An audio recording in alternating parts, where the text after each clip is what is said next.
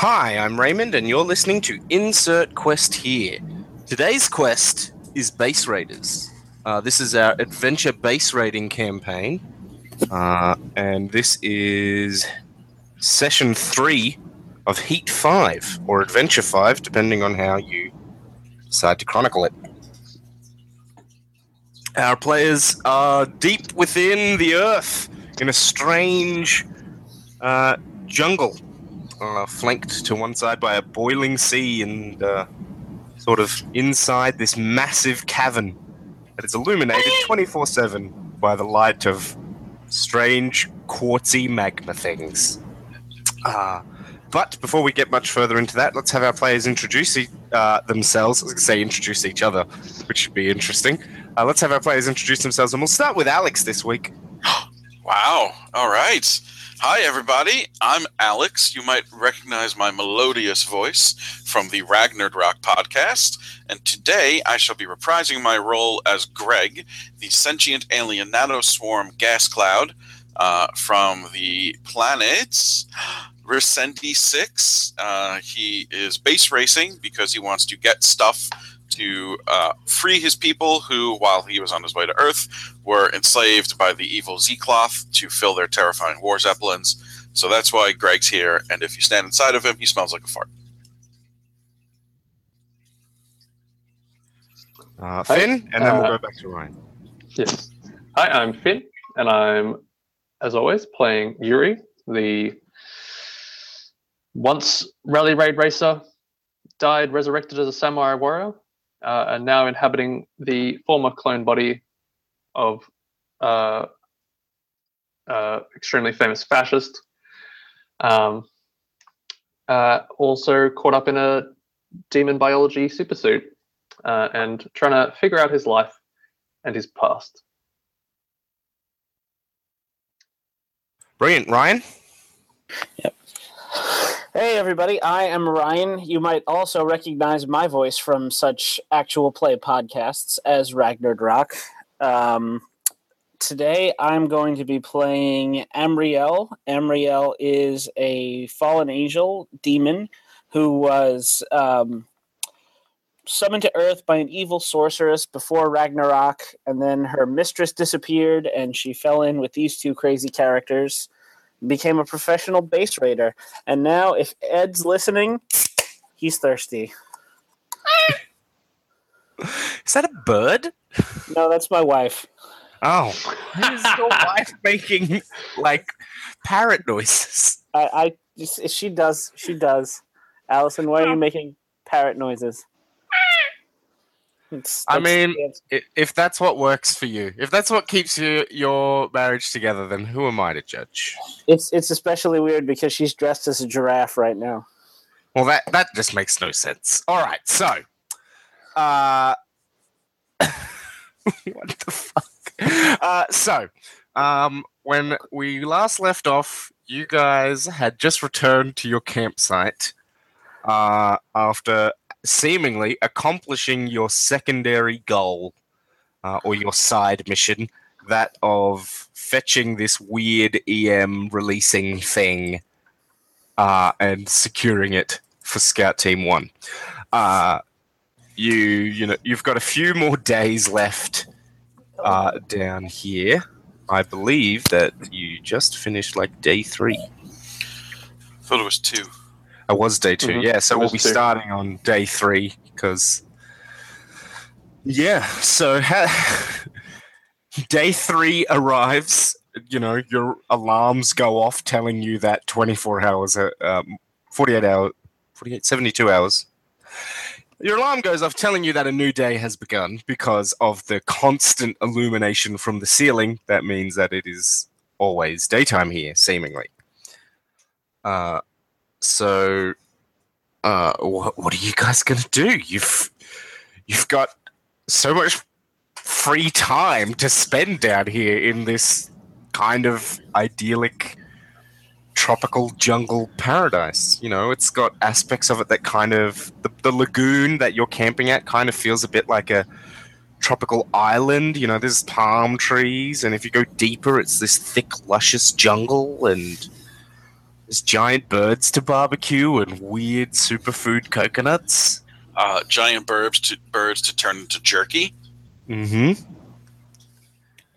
Herb jerky. Um, hmm. You know, I don't know. apparently you were t- informed that you may or may not have started a religious war. Eh, not our problem. No, you seemingly didn't care. Well, we were offering to fix it, and they were just like, "Go away." So, all right.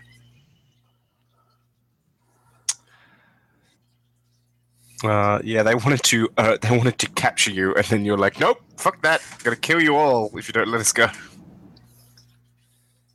Yep. And then we got away Mm-hmm.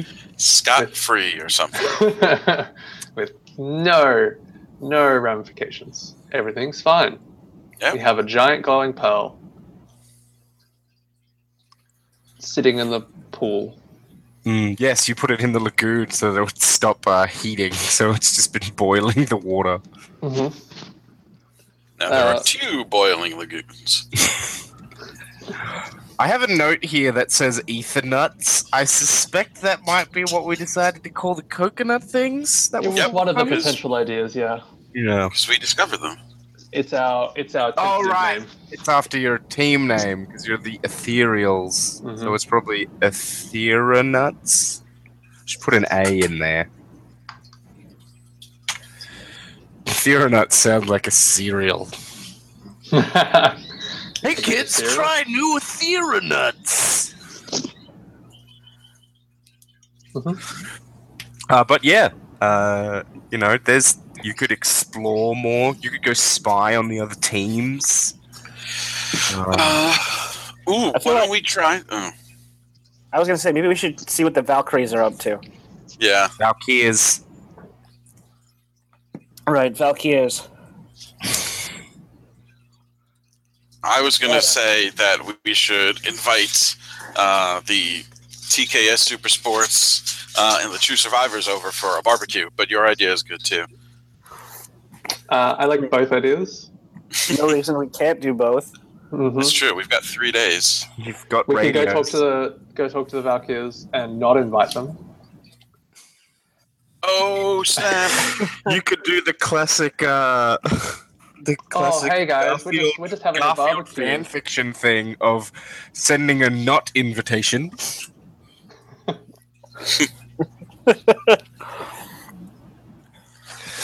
I have been traumatized by that fic.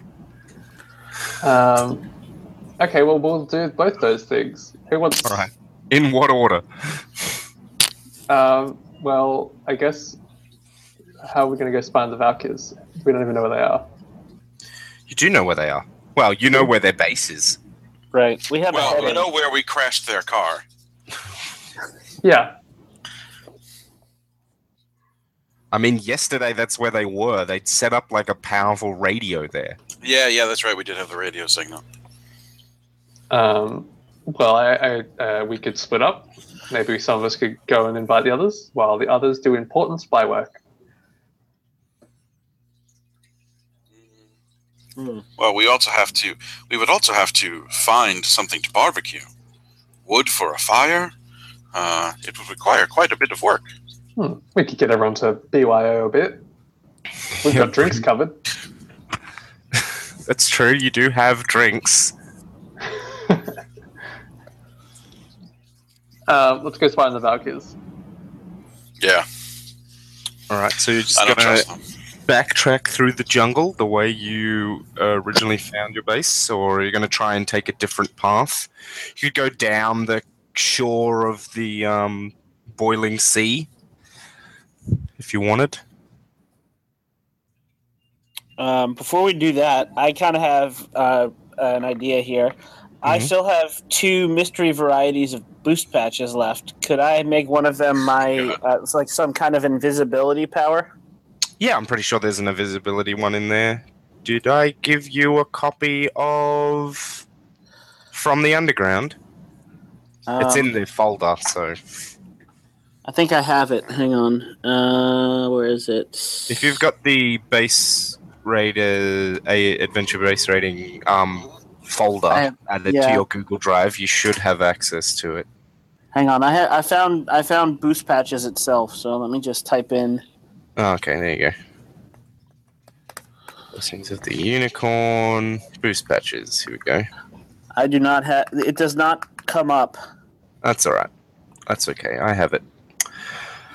Um, I'm pretty sure there's an invisibility one. Why? Where are the list of boost patches? There we go. Uh, telepathy, energy, sentinel. What does sentinel do?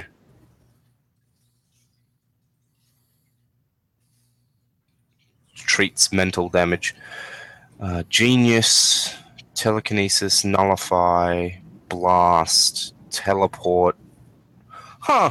There actually isn't a invisibility one in there, but there's no reason why you couldn't turn invisible with it. It's just interesting that one of the example ones isn't that. Drop the Yeah. ball, Ross Payton. Yeah, fucking hell, Ross, what are you doing? Jeez. I mean, I can't imagine it being more than the teleport one. They'll just use the teleport one and change move, unusual, and ray. eh, Fuck it, whatever. It doesn't really matter ultimately.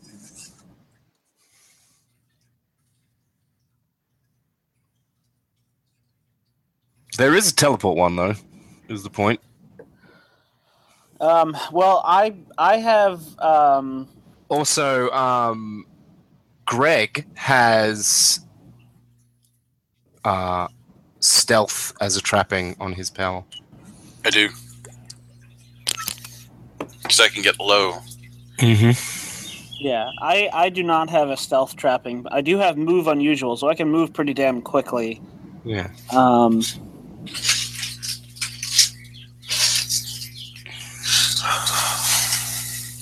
but Take the reflexes patch and get even more move.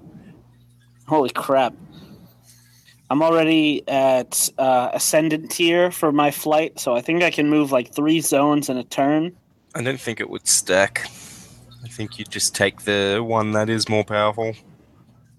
Yeah, probably. Just eat some of your ref- refresh for no bonus. Mm, nom nom nom nom nom.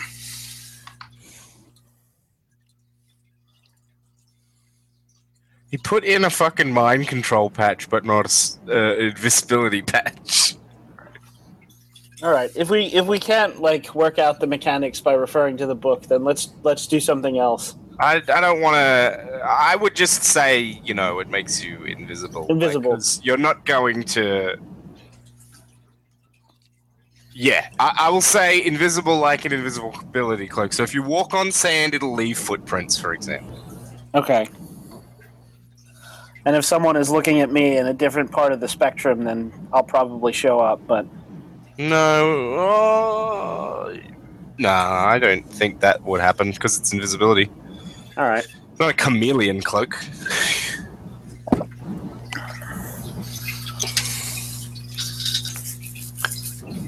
It's super powered invisibility. Mm-hmm. Make me legitimately transparent to all uh, on all wavelengths. I love the Yep. invisibility, the actual invisibility cloak in Eclipse Phase because you can't see out of it because it bends all light around you. so you're just in it, immobile. Yeah. You can have a little eye slit that You Lets can people have a little you. eye slit, and then the minute you open it, it's like, oh, I see something. and someone just sees a pair of eyes. Yeah, like, oh, weird, disembodied eyes. Oh, I wonder what that's about. Oh well. Uh, probably could be an invisibility cloak, not worth worrying about. Anyway, so you uh, you flick through your boost patches and you see an invisibility one.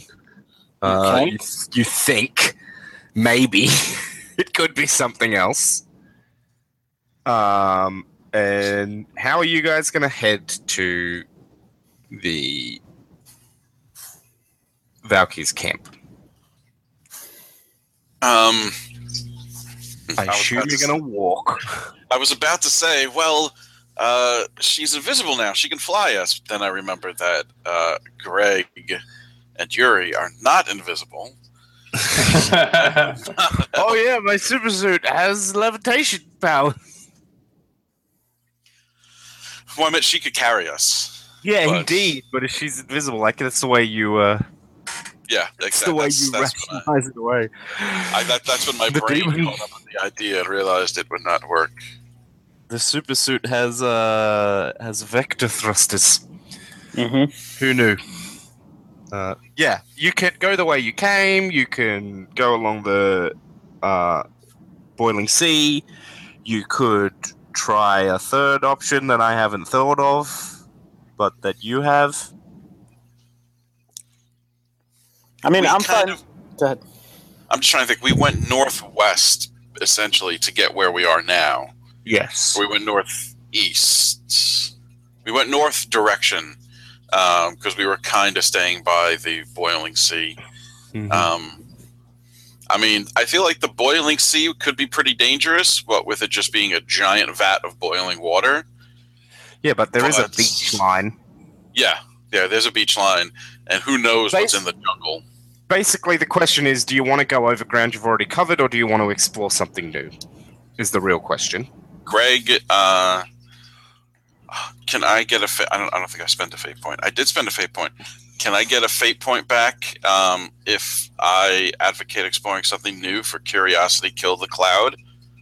One of my aspects. Well, yes, but if you if you uh, request that compel, Something bad's gonna happen. something bad's going to happen because that's how that works. Yeah, Mm, sounds already got- good. Yeah, I would say go for it. I, I, All right. I, I love the idea of us having a barbecue, but I kind of don't want to roleplay having a barbecue for the next two hours. Yeah. All right. yeah. So Greg says, "Oh, Maybe if we were playing Hillfolk base raiders instead of Fate base raiders. Why don't we explore along the, the boiling sea? It would be a unique opportunity, especially if we could find out what what uh, powers the constant heat that requires uh, such a large body of water to boil. Sounds like an interesting idea. You both have flashbacks to the exploding volcano of your first mission together, um, where Greg said something along that lines. Uh, what provides the constant heat to this uh, mount, uh, this super base that's buried under a mountain? Oh, it turns out it was a volcano.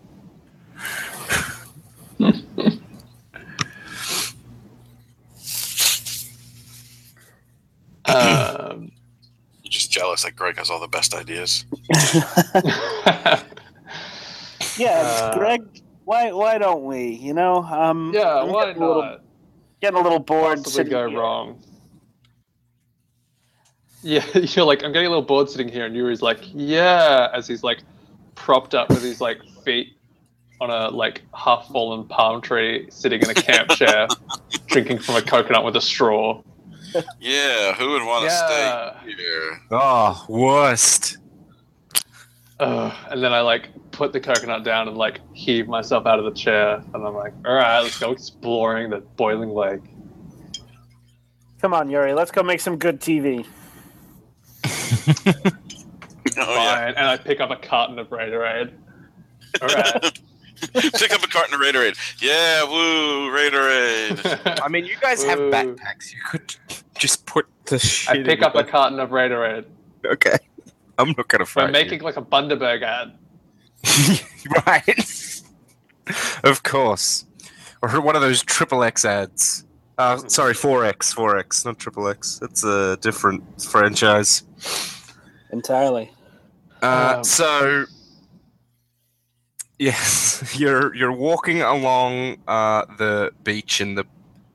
Um, after a while, the actually, so the the beach that the sand that you're walking along, uh, the sand around the lagoon was kind of a um, darkish brown, um, whereas the sand uh, here is more like volcanic sand, so it's black.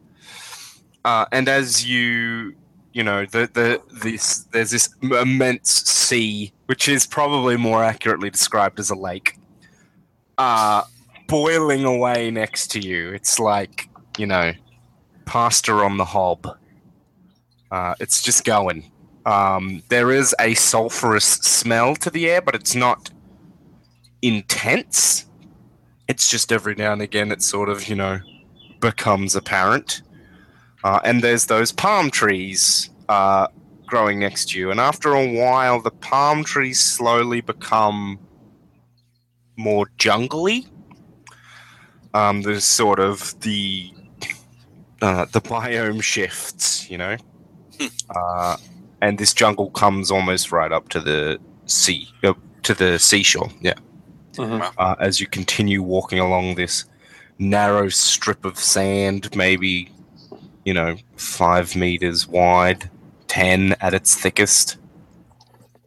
Um, uh, Yuri, yes, Yuri is carrying this carton of Road in wearing his demon biology supersuit, but with it like unzipped. I say with quotation marks, like like you'd wear, you know, uh, a pair of like army overalls with like tied up at the front. So it's just like Yeah, so like the back like, of your suit open. has peeled open, and then you've like tied it up around your waist using its arms, but the arms won't tie, so you've just knotted Yes. the fingers together and told the suit So- to to hold on.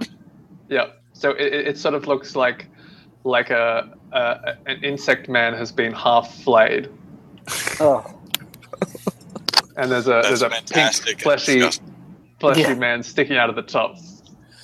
Uh, yeah, Yuri is slightly glistening, um, with a mild green sweat, almost like he's covered in Mountain Dew. And I, I'm just wearing like a singlet. as the inner layer of the suit um, that he's been in for the last couple of days is sort of that's the sort of bonding fluid Mm-hmm. as you walk down the beach with your biosuit changing your uh, chemi- chemistry. Yeah, that's that's fine. Nothing bad's gonna happen. That's Fine. cool. Bye.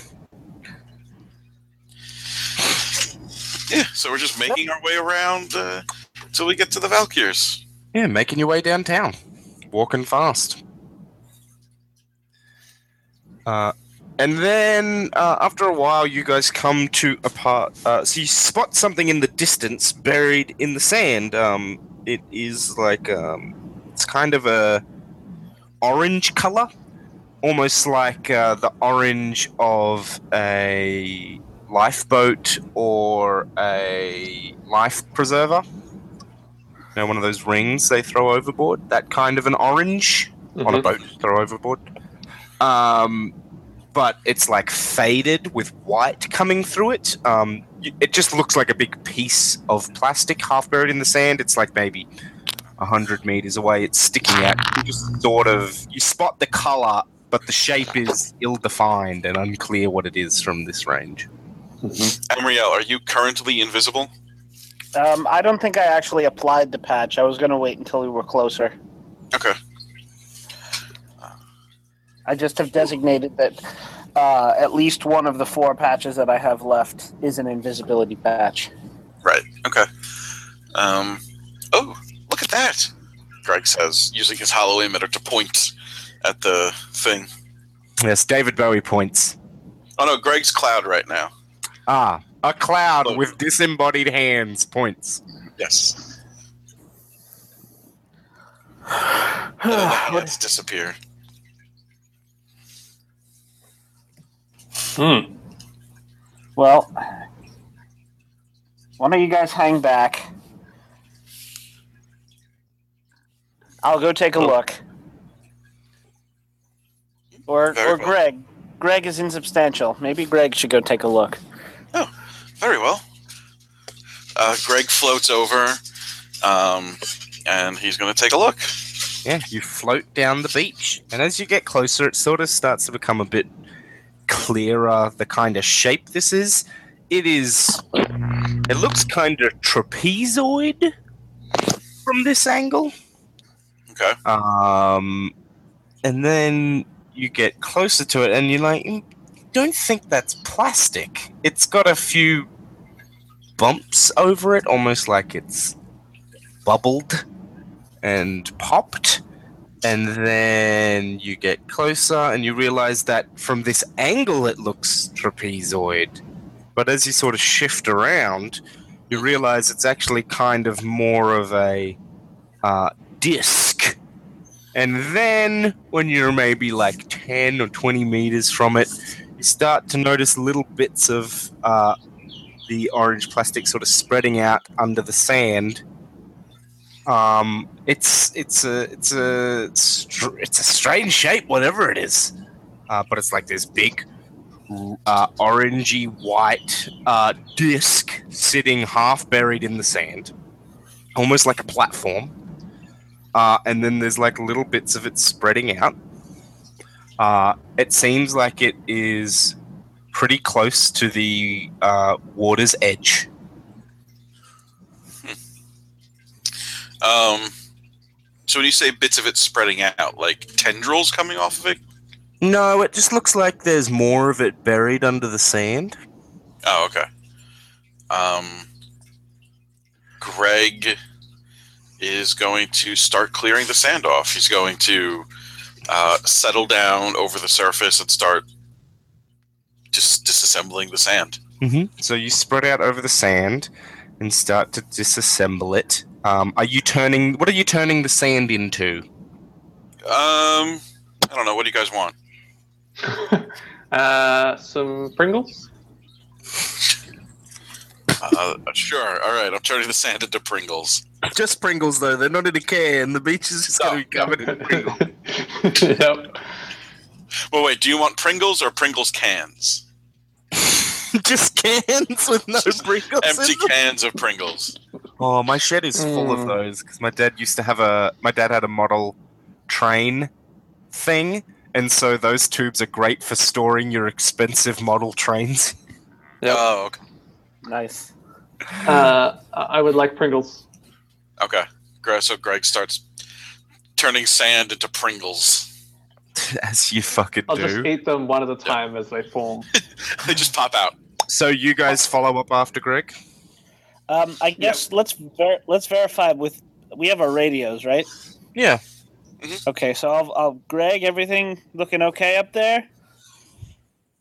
Some sort of disc, uh, mostly buried in the sand. I'm going to try to remove some of the sand to see what it is. All right, Yuri and I are coming up to cover you. So you've made maybe uh, 30 or so Pringles as you're pulling away the sand. You know, you got to convert a lot of matter to make a. And I'm like, don't stop, Greg. Don't stop. Once you pop, you can't stop. yeah.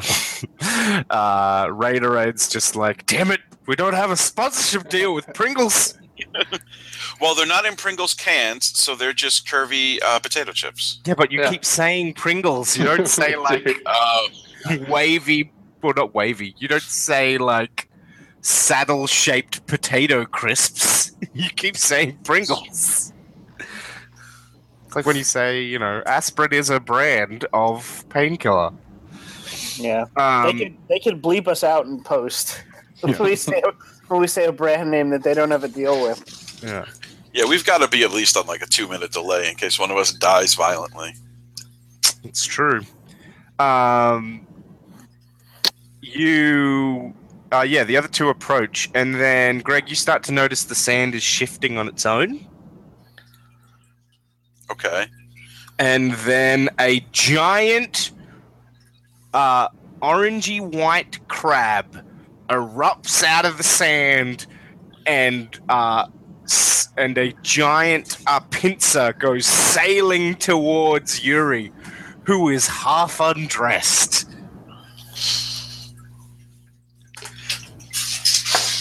Uh, Just I as I'm about to like put a Pringle in my mouth. Yeah. can Uh, what Um, it, Greg?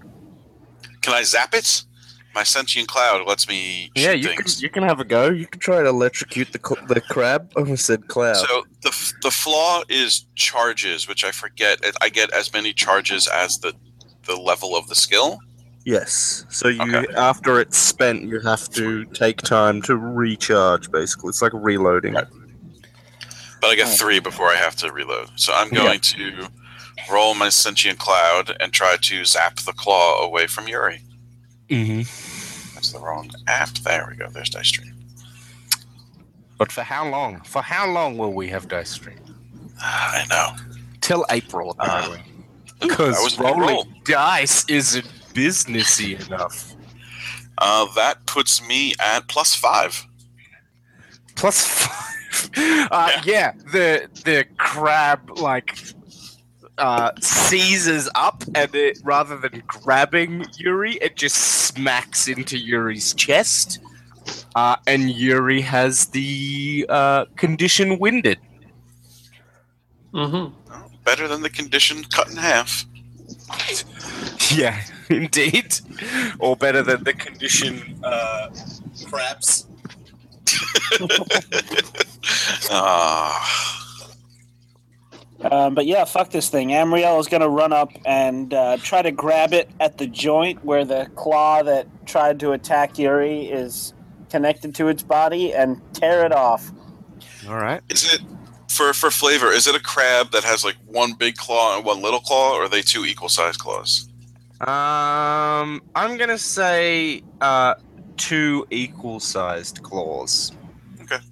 Uh, but it is. It does have like a uh, barbed tail coming off of it, similar to a horseshoe crab, even though it does look more like a traditional crab. It's not a horseshoe crab, but it has a horseshoe crab type barb coming off of its tail, uh, coming off of its back end. Um, yeah, and uh, it is a very strange looking thing. Also, I, uh, completely unrelated. I was reading X Risks last night. Of course. We picked the wrong day to go exploring, boys. Yeah, Yep. never, never play Base Raiders the day after I've been reading uh, Eclipse Phase books. Yeah. um, I got a plus four from A my plus four, yeah. So you tear off its arm and um, uh, cyan-colored blood flies everywhere. Okay. Um, did it? Did I get spin on that? Did I beat the difficulty by enough? Or uh, yes. okay. Sure. Um, in that case, I'm going to use my. Um, I, I can declare a fragile aspect on myself, my opponent, or the scene as appropriate. It's been a Um, while since you've done that. I think it was the first game. yeah, I Yeah. keep forgetting to use that. Used it on the we mummy keep forgetting how this system works. because it because this version of Fate is essentially Fate with one roll engine stacked on top of it. Yeah. Yeah, it's not really f- other than the fudge dice. It's not really fate. Mm. Well, there Um, are aspects. Yeah, there are. Right? Yeah. Lots of them. Um, So- I'm going to I'm going to declare the aspect unbalanced on it, and that's that goes away as soon as we use it. All So right. It'll it'll right itself or or get its Yeah, get it's sort of like it's sort of like squirreling around on its chittering legs as it tries to bring its other claw about, and it's like, uh, so it swings its other claw around and is snapping at uh, Greg's cloud, trying to stop it from electrocuting him. What did you do, Greg? As you're getting Um, snapped at. Um, now there is part of you it could damage. yes. Uh, so I guess I'm going to dodge. It could break your holo emitter, and then you'll have no hands. Then I would have to slowly disassemble it while it's still alive. Uh, yeah, I have the dodge skill, so I'm going to uh, I'm going to do that.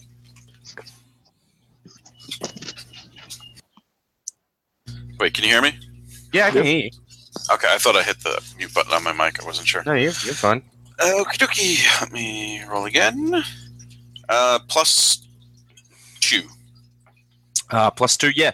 So uh, it doesn't manage to grab your uh, holo emitter thingy, but you've sort of moved back to the forest's edge, to the jungle. Okay. Um, so you're a bit out of range of it. Uh, Yuri, what are you doing? As as Greg moves back, he says, "I think we found our menu for tonight." assuming we King can eat this thing. I mean, Uh, you guys probably can eat it. You're all like superpowered freakazoids. Well, he means like, is the meat going to be poison? Yeah, exactly. Like, Ah, yeah, okay. Um, I will for the suit to snap shut, which I imagine it does in a weird, like, slapping smack. uh, yeah, Um, it's it's like um, it's like uncooked steak uh, being slapped against a chopping board, and the sound of uh, a zipper um, made of uh, exploding popcorn. Is that evocative enough? Mm-hmm. It's pretty evocative. It's a real weird sound. Trying to, I'm trying to imagine what that would be. Well, yeah, so it's like the teeth of the zipper are the popcorns exploding. Yeah, no, I, I get. I'm just trying to figure out how that would work. Um, uh, and wait, so my my consequence gives me a minus one, two. Um, It's a I minor consequence, right? It just counts it's as a, something- as a uh, yeah, an aspect that Ray can compel against you. Oh, yeah. indeed, And you don't get fate points for it, though. indeed. Yep. Um, uh, yeah, from my ground position, I yeah, it snaps shut, and I then want to like um, kung fu style kick up, but instead of like getting to a standing position, I just want to pretty much launch myself under the crab. Okay. Um, I'm going to actually. I'm going to let you roll because I'm going to actually compel it afterwards. Uh, not to give you a penalty, but to inhibit you on your next thing. um, Although I guess I'll just com- impel, compel on your next thing, really. Uh, so yeah, go for it. I'm not going to compel on this one, okay, cool. Um, or rather invoke or whatever. No, it's compel because it's for a negative. Yeah. It's compel when negative, invoke for when positive. But when do you convoke? When you're unsure what to do. okay, I'll roll You can be overwhelmed and you can be underwhelmed. Two. ever just whelmed? Well, Uh, plus two. Uh, yeah, so you land under the crab, I guess, was your goal. mm-hmm. So yeah, between you're all un- of its unstable legs. yeah, you're underneath the crab, surrounded by its legs, and you can, and you're trying to get air into your lungs, and the suit's trying to uh, oxygenate your blood for you. Um, it's having a go. Uh, Emriel. Yes. Um, I'm holding a giant crab claw, so I think I'm going to uh, apply crab claw to wounded crab with great force. Okay, you're just gonna smash it into it. Yeah, I'm going to beat it with its own arm. You have to hit it in very- the weak spot for massive damage. How very Um, Futurama. Does it does it have like eyes or, or antennae or any kind of sensors that I could It try does to? have eyes, but they're not near the part of the crab you are at. You're sort of towards its side, and its eyes are like underneath the front of its central body plate. Okay. Um, in that case, can I can I like fly up around and uh, s- like hit it with its claw, like kind of an uppercut hit? Like like I guess I'll swing swing the thing like a golf club and I think it would make more spatial sense if you jumped up and flew down from the top of it and sort of swung the arm almost as if you're on top of its head okay and sort of swung the arm down to hit it like square in the front of the face. okay You know, like a cat's tail slapping into your face when it's sitting on your head. except it's actually your own arm. Yes, it's actually your own arm. You guys haven't had that? Not with the cat's tail, but I get the arm part. You guys live in. You guys aren't that far from New York City. You could visit one of those sex clubs where they'd have that sort of thing, where they hit you in the face with your own arm. Uh, yeah. All right. Um, I I rolled. could. I've heard about it from all those Brooklyn role players. Oh, yeah. Well, Brooklyn. Ugh. Yeah, all those mind's eye theater people. Um, I got a minus one, which puts me at uh, plus two, and I think can I can I invoke its uh, unsteady aspect to give Yeah, me sure. another Why plus not? two? Now that's a free invoke, right? I don't have to pay a fate point for that. Yeah, indeed, it's free. It's And then it yeah, goes away. the first turn. Yeah, it's fragile, so it's free and then goes away. All right, so yeah, I will I will do that then. All right, so you smack it in the face, and it sort of like tries to skitter and get you off, and like buck, and it falls back into the boiling ocean. Um, what do you do, Emriel, as you are on top of it? Um, Jesus. Uh, I guess Fly, Emriel, Yeah. fly. I, I will I will try to like as it flops backwards, I will try to like do like one of those cool moves where I run along its shell as it flips over and then jump over jump back to to land. All right, make me an athletics roll. All right. Let's see. Oh, oh that is not great. No, because you're a flyer. Yeah. All right. You don't do a lot of running. So quick, Emriel, go get over there. Well- I'll just fly. I am going to Uh, the chat is not the live chat is not happy with you guys bullying this poor wild crab. Uh, he's just he's just trying it's just trying to hunt, you know, just trying to trying to eat, trying to feed its crab kidlets.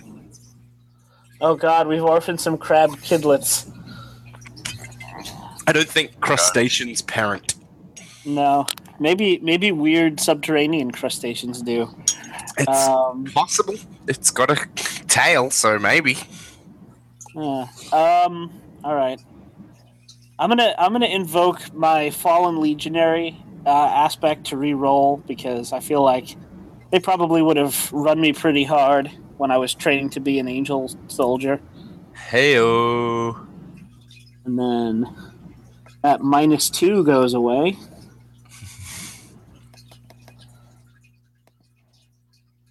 And it goes to a plus zero. Um, but that's that's In- fine in because I didn't. In total, it wa- I I have no athletic skill, so I was Ah, at min- I was at minus two, and now I'm just at plus zero. Uh, Okay. So I'm gonna I'm gonna I'm gonna take that. Can I succeed at cost so that I don't end up like half burned to death? Mmm. Mmm. Um. I guess what I'm asking is, can I trade a consequence like a?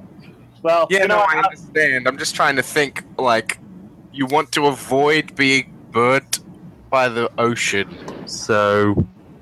All right, you fuck the landing. okay. Um, so you uh, you you land on the sand, but you don't roll. You just like you try. You're thinking, oh yeah, it's not that. I'm not flying with that much force. I'll be a badass. I'll stick the landing because you stick the landing. You just fucking slam your legs into the sand, and it just uh, and you sort of uh, roll your uh, sprain your ankle in the process. Oof. And you're just like, ah, I should have rolled. Should have rolled. Uh, All right. so, So, you can, uh, Tried for the superhero landing, but it didn't work. yeah, you can No. have the consequence. Um, Emriel's heal. all right. That always looks so cool when they do it in the movies. Ow!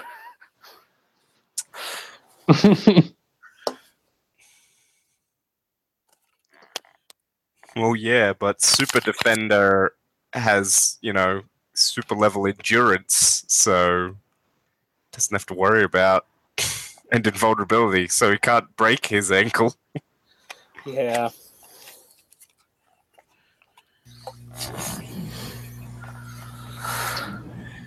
Uh, yeah, but the Uh, crab falls back into the sea and is thrashing around in the boiling water, and you can hear uh, its tore open uh, arm like hissing and cooking in the water. Noise. Uh, as it tries to ride itself out of the ocean. Well, out of the sea. Out of the lake. Puddle, really. Out of the bathtub. Uh, what are you guys doing as it scrambles to get up out of the water? Is it getting out of the water, or is it just trying to get out of the water? It will be able to get out of the water. It lives in that water, so like its shell must protect it from the heat, but it's got that little exposed part now where someone tore off its arm. Someone you don't. You, we can we can name names here. Embryo. you you crab killer.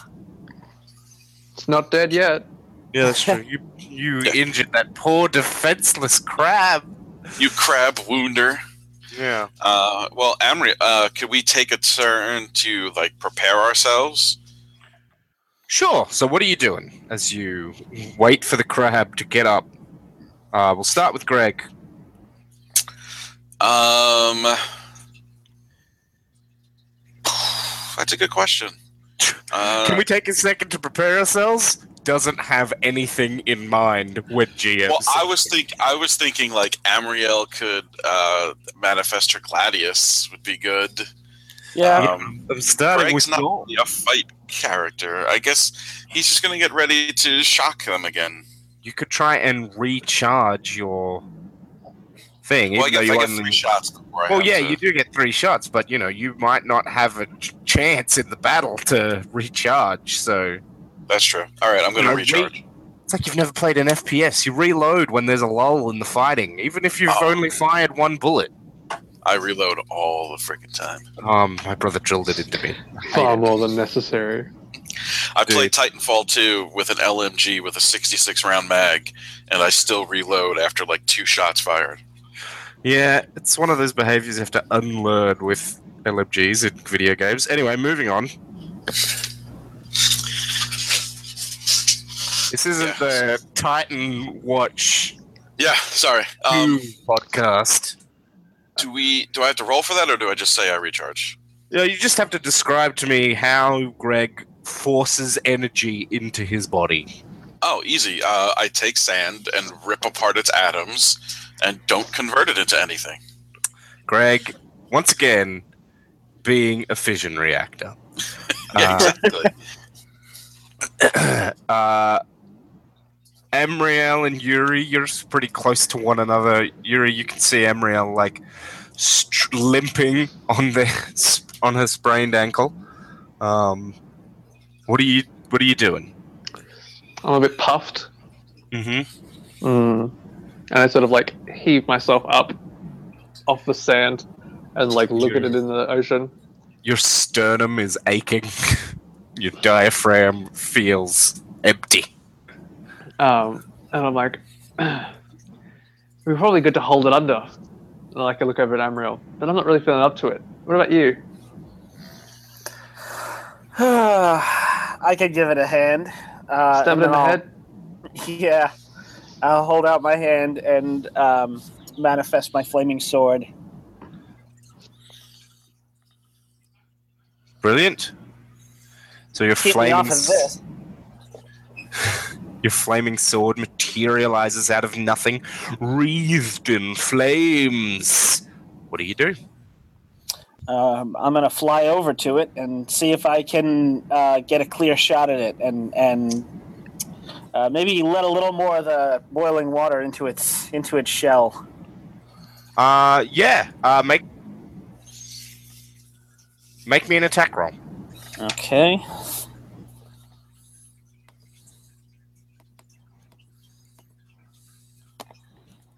All right. Flaming Gladius is at plus three, so that's plus two.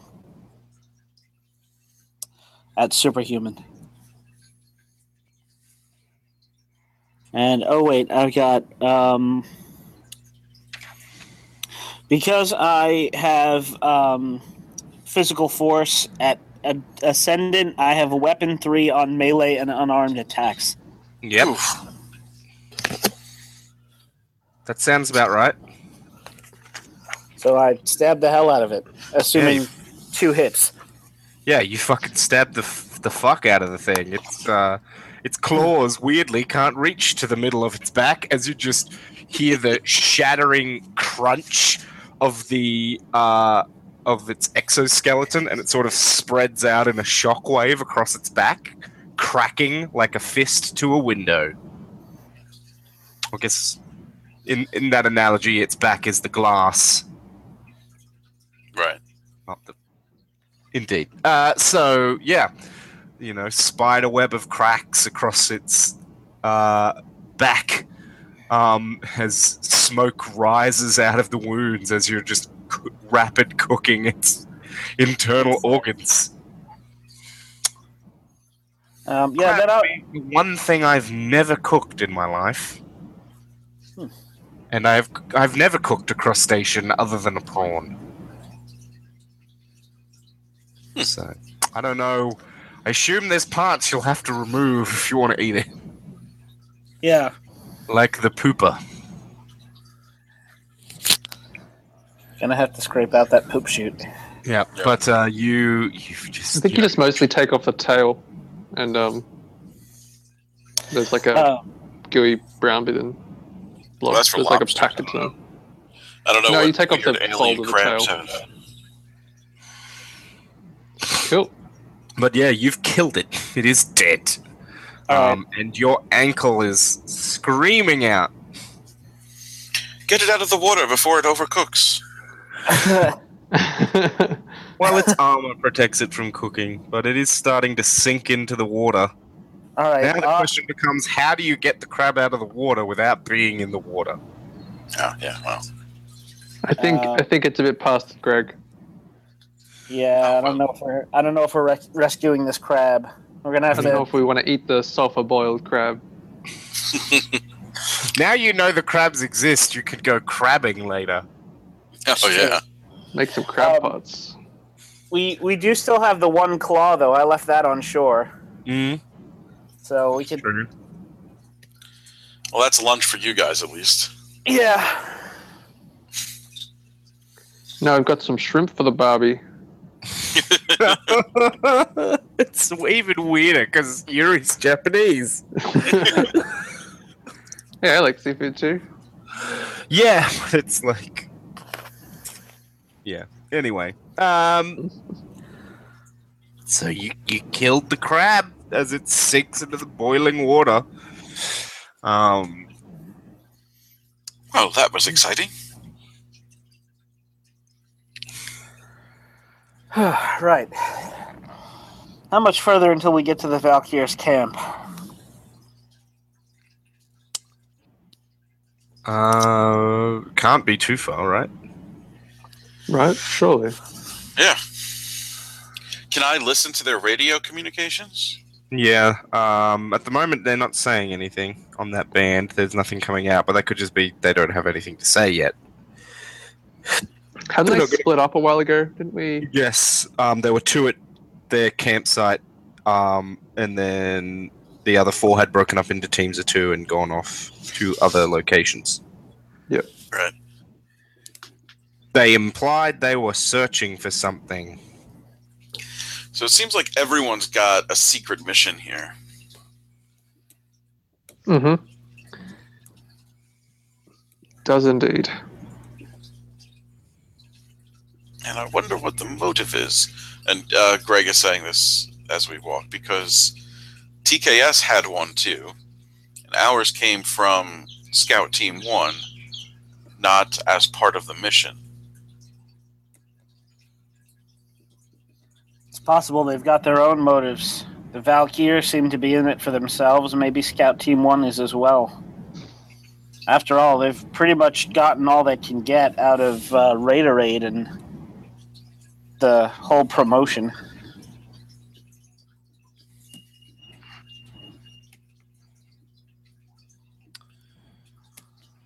Maybe, uh, maybe Scout Team One wants to set themselves up as the new uh, ideal, but Yeah. instead of saving people, it's all about doing insane jumps and tricks off of super spaceship crashes and shit. This jump is ideal! Super Racing Well, maybe Hide. we could try to talk to TKS later. Um, we could try to we could try to make contact with Scout Team One, see if they want to pick up this Angel Heart we've recovered. I don't think we could communicate with them until five days are up. Yeah, you can't broadcast through rock unless you've got quantum entangled cameras, and in that moment you remember all the floating camera orbs that are surrounding you in this moment. Well, in that case, we don't have to address it directly. They would have seen us get the stuff that they want. And they'd be able to hear you right now saying, I wonder if there's a way we could contact Scout Team 1 and get them to pick Yeah. up this thing. we all just pause for a second, look at the cameras. Yeah, you all do the office thing. um, and uh, Amriel, you're you're really struggling to keep walking. Can I can I fly? Uh, you can, but like in order to maintain, um, in order to stay in the air, you have to fly faster than these two can walk. So like you'll get ahead of them. Otherwise, you'll fall out of the sky. Because I feel like demons probably can't hover very well. Yeah, makes sense. My my you like me wings to make you a probably. crutch? Yeah, you could make a crutch. Amriel's too proud. She says no. She's gonna grin and bear it. Do you even like I- acknowledge that your ankles hurt? Wouldn't Emriel just say, "I'm just gonna scout ahead" and then jump into the air? Probably. So yeah, she she does that. I'm, I'm gonna I'm gonna uh, take a look and see what's what's up ahead. Uh, Very well. Uh, brilliant. So, um, Emriel flies uh, down the beach, um, and she's sort of just visible as she's getting a bit far ahead. Uh, and Emriel, you spot something in the trees. And before you say anything, Ryan, would you like a compel? I could use some fate points, so sure. Um, there's no I in team. Or rather, the me in team, I believe, is your actual aspect. Yeah, the mean team. Yeah, the me in team. Uh, you see something down below. Should, you, you can probably just handle it yourself. You basically took out that crab on your own. Yeah, why not? I'll go check it out. So yeah, you see there's something in the trees and it catches your eye and as you land you see that there's kind of like um, a device uh, there's three of them that have been strapped onto these three different trees and they seem to be collecting the sap or fluid from inside the trees All right. Um, do they have any kind of like identifying marks on them, like a manufacturer's label or? yes they have labels written in icelandic on them Hmm. Um, anything familiar that I've seen before, or not so much? Um, it mostly looks like um, equipment that uh, normal humans could have. It doesn't look super powered.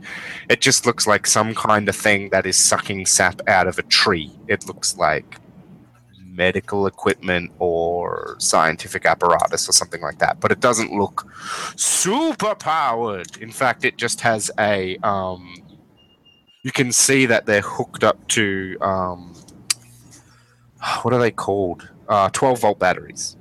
All right. Um, since it's sucking sap out, does it have like a reservoir or something? Uh, yes, they have a uh, kind of an IV bag looking pouch on them. Uh, one's full of like a a pine sappy resin. Another one is full of a milky uh, water, um, kind of like um, kind of like what you would get from a magnolia and the other one seems to have a very um very viscous.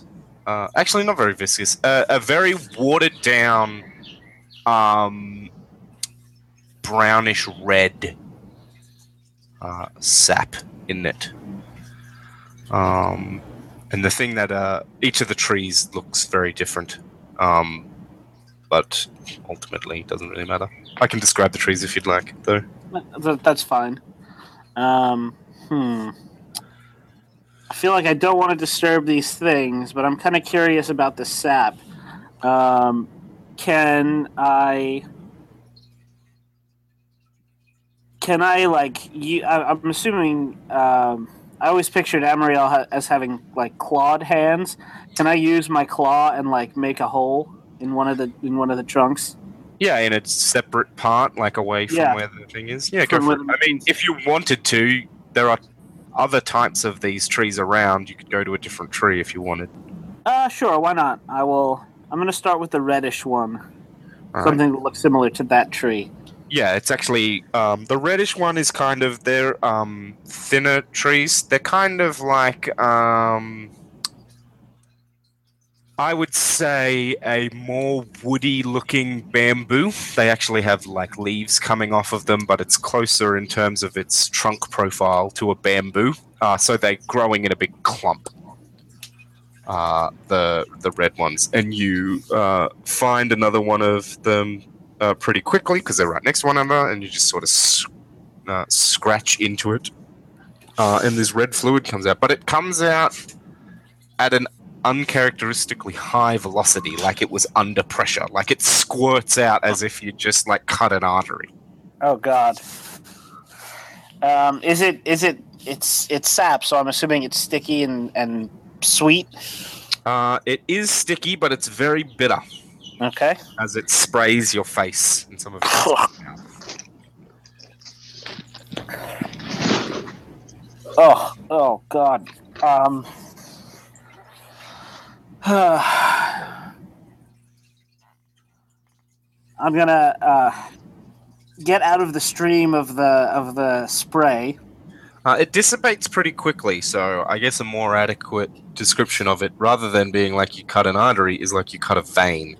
Okay. These veins Feels stop like a- gushing really quickly. Right. There's a there's a spurt and then it dies down. Yeah. All right. So Amriel is gonna do do her best. Like maybe she'll she'll grab some leaves or something and and try to wipe the sap off of her to her, the best of her ability. Mm-hmm. Make sure there's Uh, no poison ivy. Back on the back on the beach, you guys see Amriel like fly down into the trees, and then not come back up. I hope she's all right. Yeah, I'm sure she's fine. Probably She's just a- wait. She's a perfectly capable, independent demonic being. That Probably is just true. waiting for you guys to catch up. Didn't want to get too far ahead. Well, then we should go.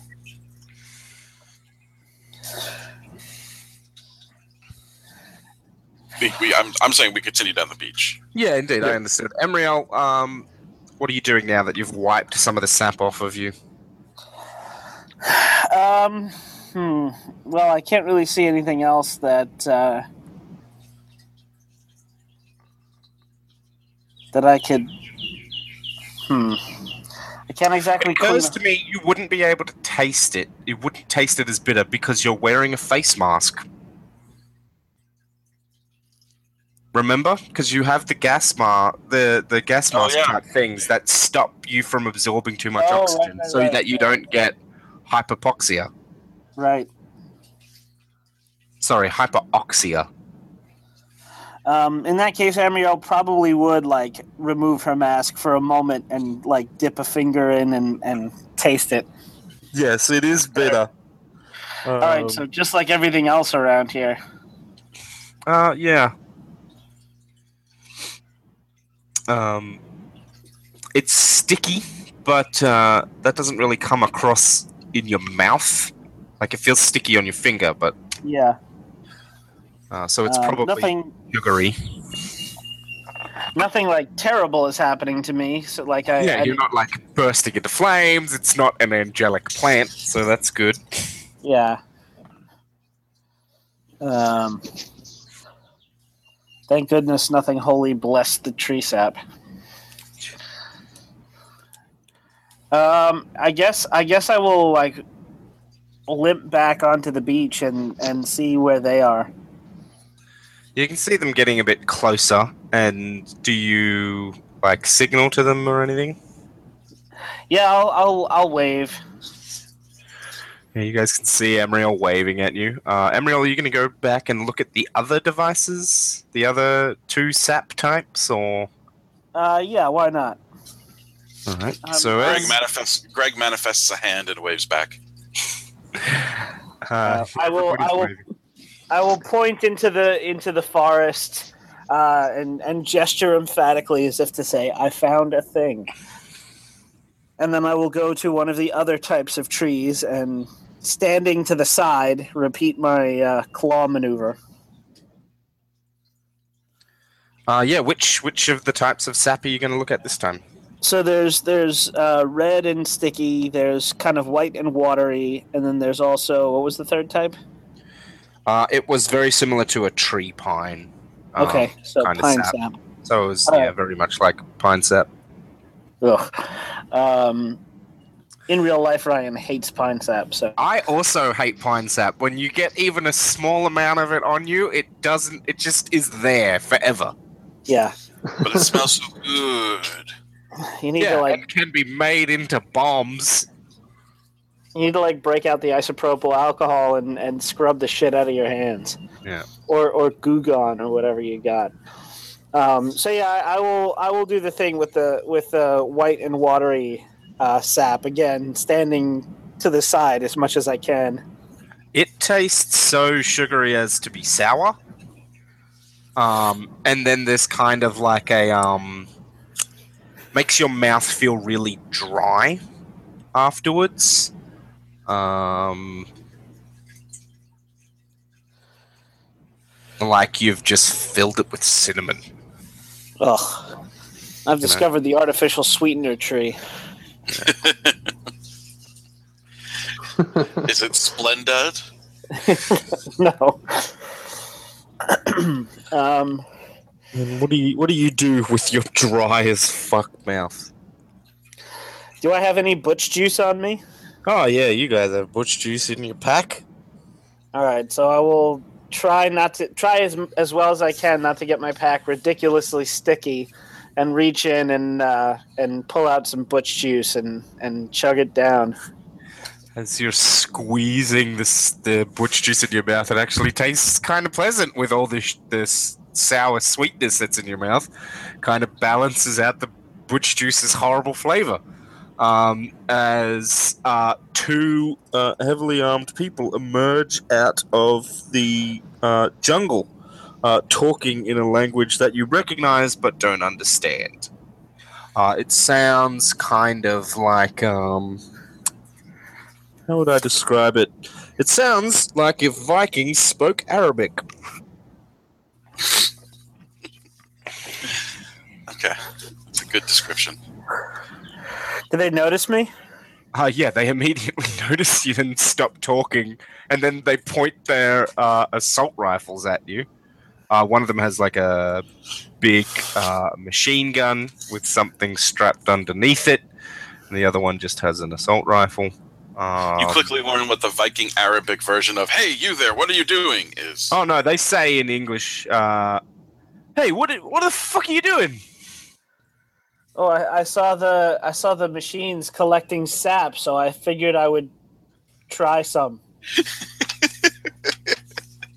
This is Hildy and Lewitt.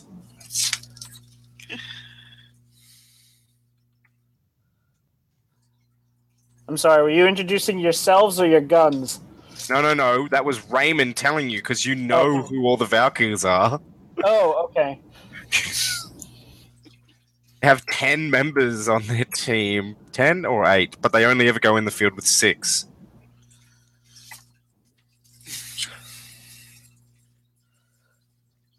Anyway, hey hey guys, um, we we were just, you know, walking down the beach exploring, and we were we were gonna invite all the other teams to have a barbecue, and you guys are definitely invited.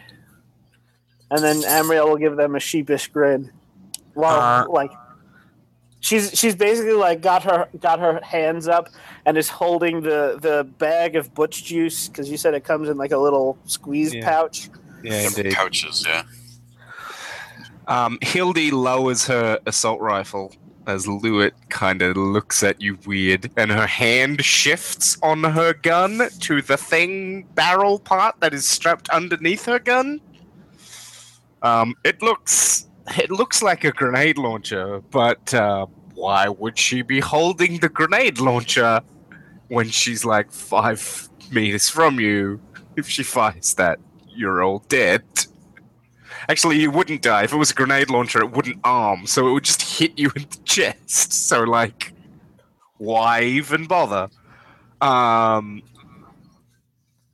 and Hildy says something to uh, Lewitt. They're both um, they're muscular women. Um, Hildy uh, is smaller, but not by much. Um, but they're not like they're not like um, you know bodybuilders. They're just they are muscular, like uh, I'd say like weightlifting athletes. Probably is probably closer. Or the Williamses, those the famous African American um, tennis players. Yes. Ronda They're pretty Rousey, kind of. Yeah, they're pretty muscular. Hmm, I guess maybe a bit. They have practical muscle as opposed to show off. Gotcha. muscle, Is the point. Okay. Um, but Hildy is the smaller. Um, and uh, yeah, Hildy lowers a gun and says something to Lewitt, but Lewitt doesn't seem interested. And then Hildy looks back to you, uh, as she like grabs a the um, like cloth around her neck and is like wiping away sweat. Like, why, why, why are you fucking with our stuff? Like, Well, I, I wasn't I wasn't fucking with any of your stuff. As you can see, I decided to be polite and tap another tree over there. well, I mean, I guess that's good. God damn it! You know, you know that if Oda was here, she'd tell us to shoot you, right? I'm pretty aware of that. Yes, you don't seem to be doing the shooting part on your own, though, which is good. I'm happy to say. Um, thank you for that. to be honest, one, I'm not convinced bullets would much hurt you, uh, and and t- uh, two, uh, I'm not really one to flaunt the rules of honor. Uh, although Oda seems to think it doesn't matter here.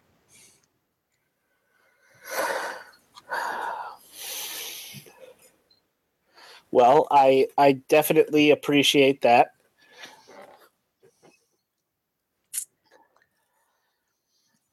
Under the rules of combat, I am taking you as my prisoner. And Lewitt kind of looks shocked at that, but doesn't say anything. Um,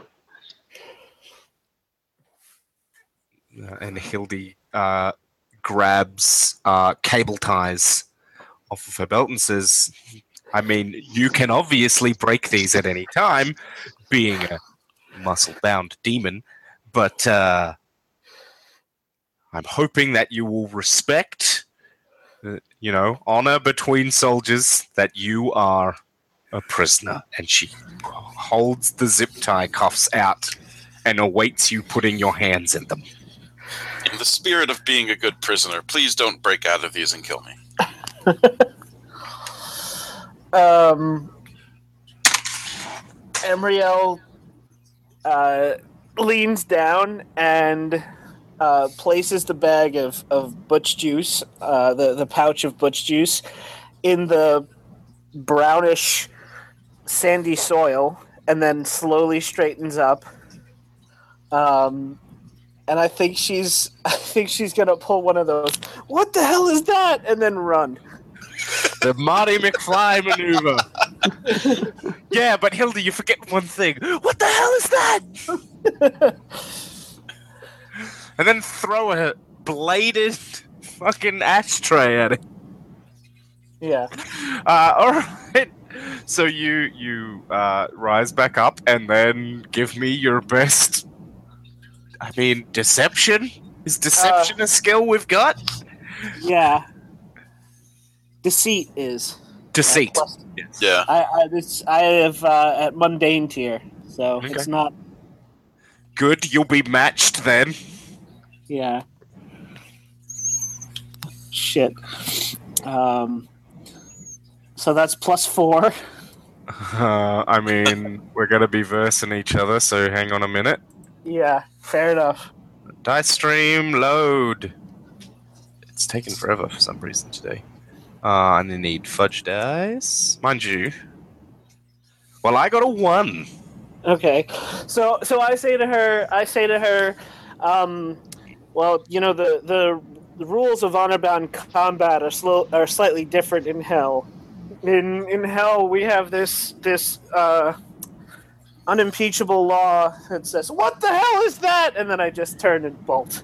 Uh, Hildy turns around as a uh, as she draws this tactical sword uh, from her hip, uh, and you see um, Lewitt also turn, and you just hear a large explosion as Lewitt fires that uh, apparently underslung blunderbuss uh, and a wall of fire and steel needles just goes through the trees um, as you sprint away. Uh, you can see the light uh, cut out of the corner of your eyes as you sprint towards the beach.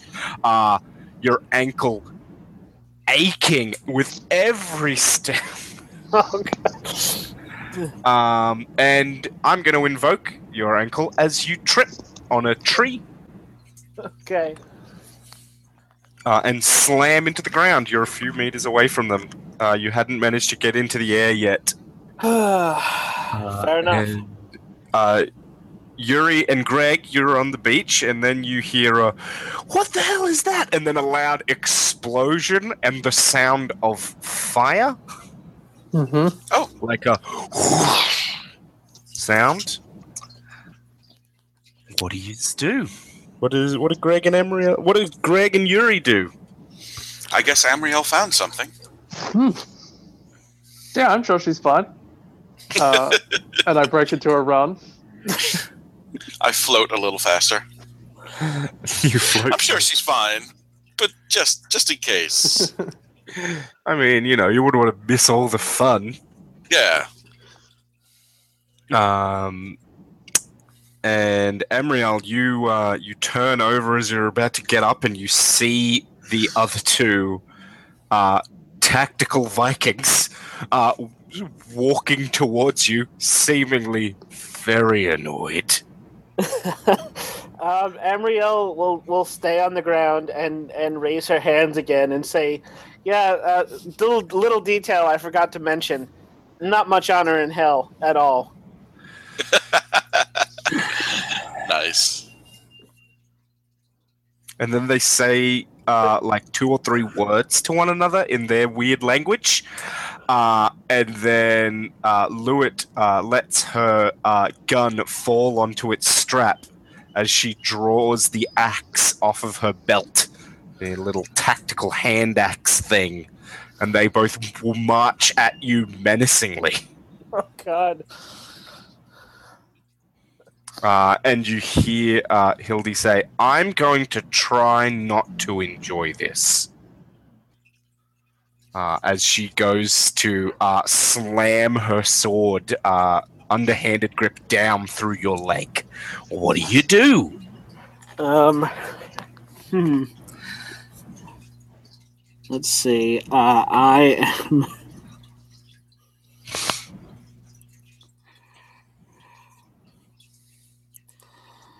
Huh. I think. Can I can I try to um hmm.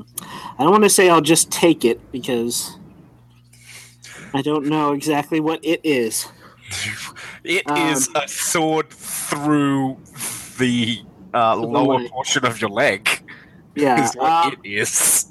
I'm gonna I'm gonna like scramble back, um, and try to uh, basically just try to scramble out of the way as So I quickly. guess that's a. I guess that's a dodge. okay. Yeah. Uh, do you have any tears on your dodge? I don't have dodge at all, so Oh, brilliant. Can't you parry with your gladius? Wasn't that a Yeah, thing? but it doesn't have a can. gladius I, I'd have to. Uh, Uh, It have does to- take time to manifest, as established previously by the fiction, and I think the actual trappings of the power. Yeah, and I don't have a dodge tapping of any kind on my uh, on my demon uh, warrior. All right, so Alright. let's see how this goes. well, now you know what to spend your skill points on. Yeah, for, for Yes. the next, for the final game. All right. Um, so that puts me at that puts me at plus two, um, and I am going to. I'm going to invoke my aspect Hell's Fury Unleashed for an extra plus two because, god damn it, this mortal thinks she can hurt me. All right. Um, roll a d6 and subtract that number. Okay. It should probably be two d6 now that I think about it, but let's just go with one. Yeah. All right. So that puts me back at plus two. All right. rolled a two. She is at plus uh, two as well. So I guess that means nothing happens. Um. Well, it's she she hits me, but it doesn't do any damage because she doesn't have any uh, shifts on me. Yeah. And Okay, also- so Yeah. Um, also, I have three armor. Well, uh, yeah. So her sword uh, slams into your uh, leg, but uh, it doesn't go very deep due to your demonic biology. Um, yeah, it's a mundane sword. It is her body that is not. Uh, yeah, so the sword get uh, is in your leg, but it doesn't go very deep. All right. Um, can I kick her away? Um, sure. As you see, uh, as you hear in the distance, the sounds of Yuri's demonic supersuit. well, not demonic, but you know, you can hear heavy insectoid legs thumping. All right. Let's see how this roll goes.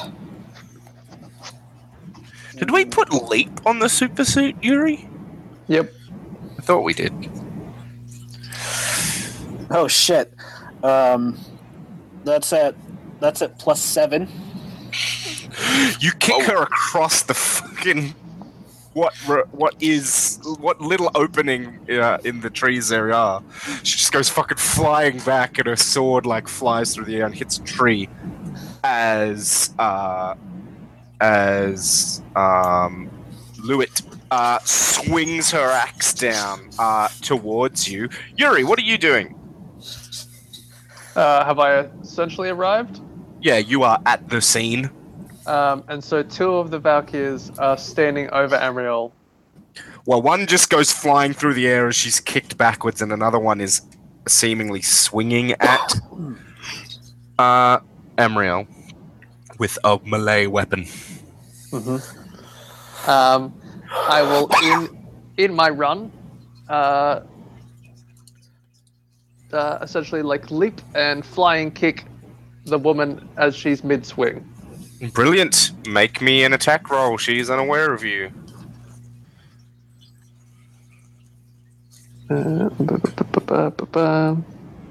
Um, I have melee weapons. That feels like the most relevant. It has strike. Yes, I would. You have, you know, like reinforced components to the suit on the striking surfaces, so I will allow it. Cool. Um, then I have a plus two. Brilliant. Um, so you you're kicking her, right? Yes. Mid-air Aye. kicking her.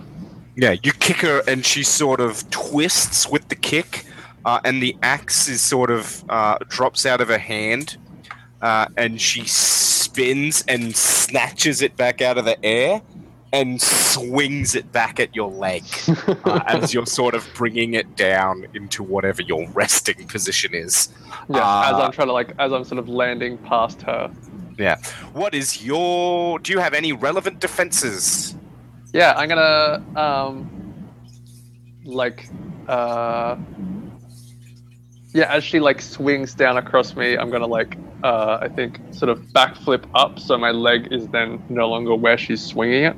Yeah, you're trying. So I guess that's a dodge. Yes, a dodge, and my armor has dodge. Brilliant. Uh, she is at superhuman tier, The armor is also superhuman, so we're the same. So it's a normal. so so plus two. I rolled d6s because I'm an idiot. Uh,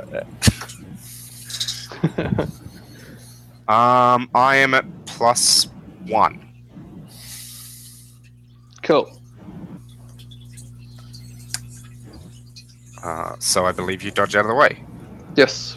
Yeah, her axe Yeah. So of. I like uh, as she as I like half land and then like uh, in a small hop like turn to face her and as as her sword like axe, axe. swings down at my calves, I like pull a really rapid uh, sort of on the spot backflip. So I essentially Yeah. don't move from where I am. Um, But- you ha- you land um, about a meter up in the air against a tree trunk, like with your back against a tree trunk, Mhm. um, and you sort of grab onto it, and you feel like claws in the suit, like dig into the wood. Yep. Um, and then uh, Lewitt turns back to Emriel uh, as a fog bank of uh, ionized gas uh, rolls through the trees. Uh, and Lewitt is gripping uh, her gun uh, as she sort of raises it up one handed and she's about to just unload into Emriel. Greg, what are you doing? Oh, oh my. Um, so Greg floats down the beach. Uh, the one that got kicked, um, He's Wait, so deeper the- into the woods. right, she's out of it right now, and there's the other one pointing her gun at Amriel. Yeah, she's about to empty a machine gun into Amriel, who's still on the ground. uh, I'm going to electro shoot her. All right. Um, what tier is that at? That is extraordinary. Is that below or above superhuman? Mm, yes.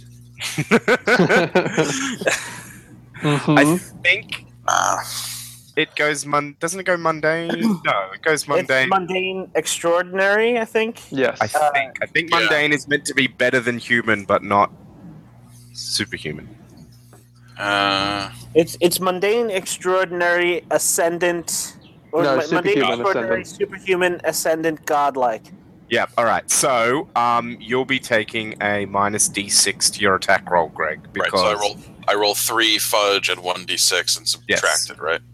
Yes, she had. Yeah. So you. Yeah. She has superhuman uh, reflexes. Okay. Uh, so that gives me uh, plus four, but then minus five, so I'm at minus one. Um, All right. I I am going to invoke my smartest cloud in the room. You are the smartest cloud in the room. I am the smartest cloud in the room, so it's at least positive. So what does that Uh, get you to? Plus one. She's at plus three. She dodges out of the way as the lightning just cooks a bunch of uh, leaves. But you did successfully push her back from Emriel, so she can't. She'll have to take a moment to aim. Like I mean, half a second, but still, that might buy Emriel some time. Emriel, what are you doing as uh, lightning almost sets your broken ankle on fire? Um, Amriel's going to try to scramble to her feet and uh, manifest her flaming sword. Okay. Which of those two things are you putting priority on? Uh, probably the sword. All right, so you're sort of like reaching out your hand, trying to manifest the sword as you try to push yourself up on your one good foot. Yeah.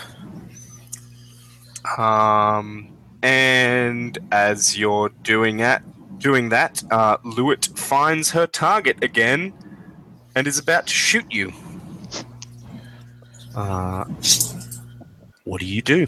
As you're sort of up on a knee with your hand outstretched, searching the ether for a sword. All Where did I leave that thing? In what plane of hell is my blade? Um, in that case, um, I'm gonna go. I'm gonna go full demon on her.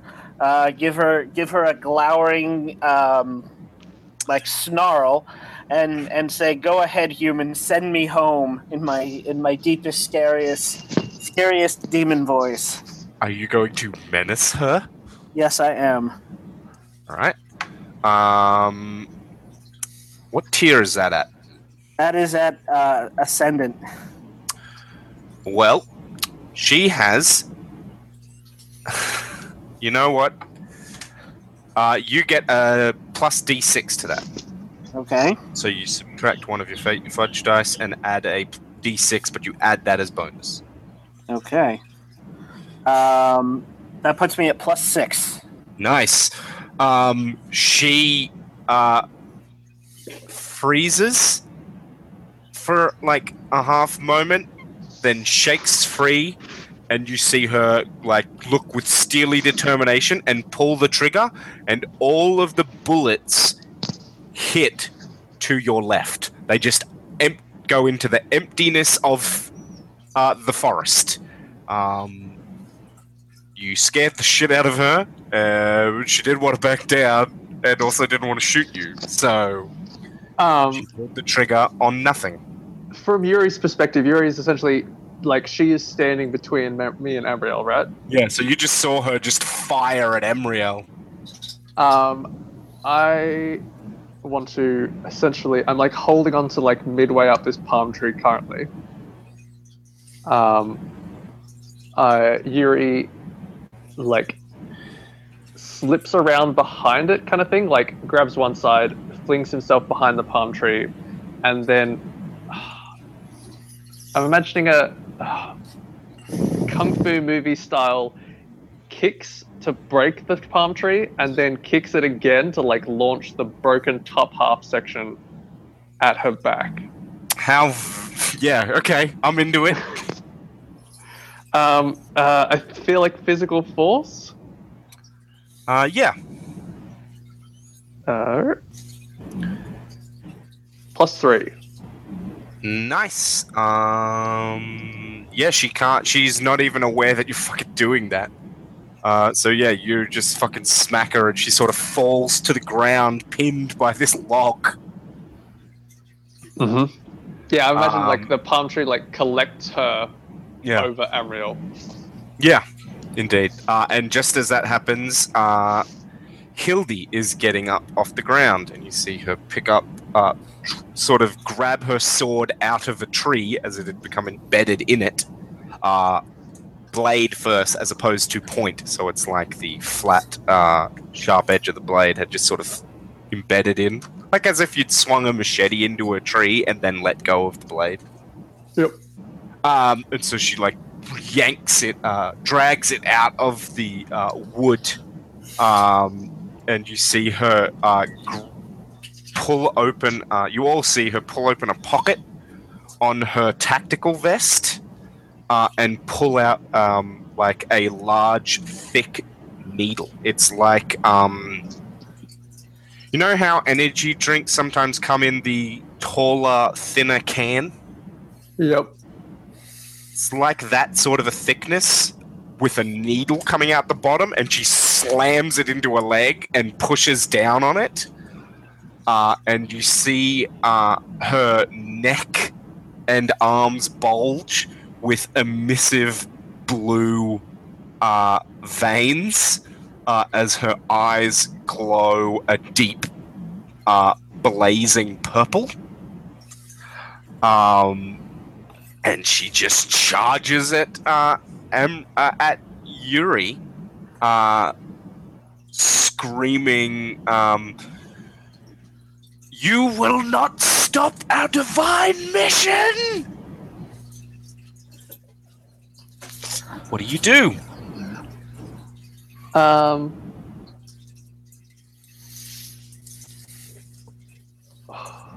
Uh, Yuri, I'm just feeling generally kung fu inspired. I realize that Yuri, being a samurai, probably should have done more of this shit.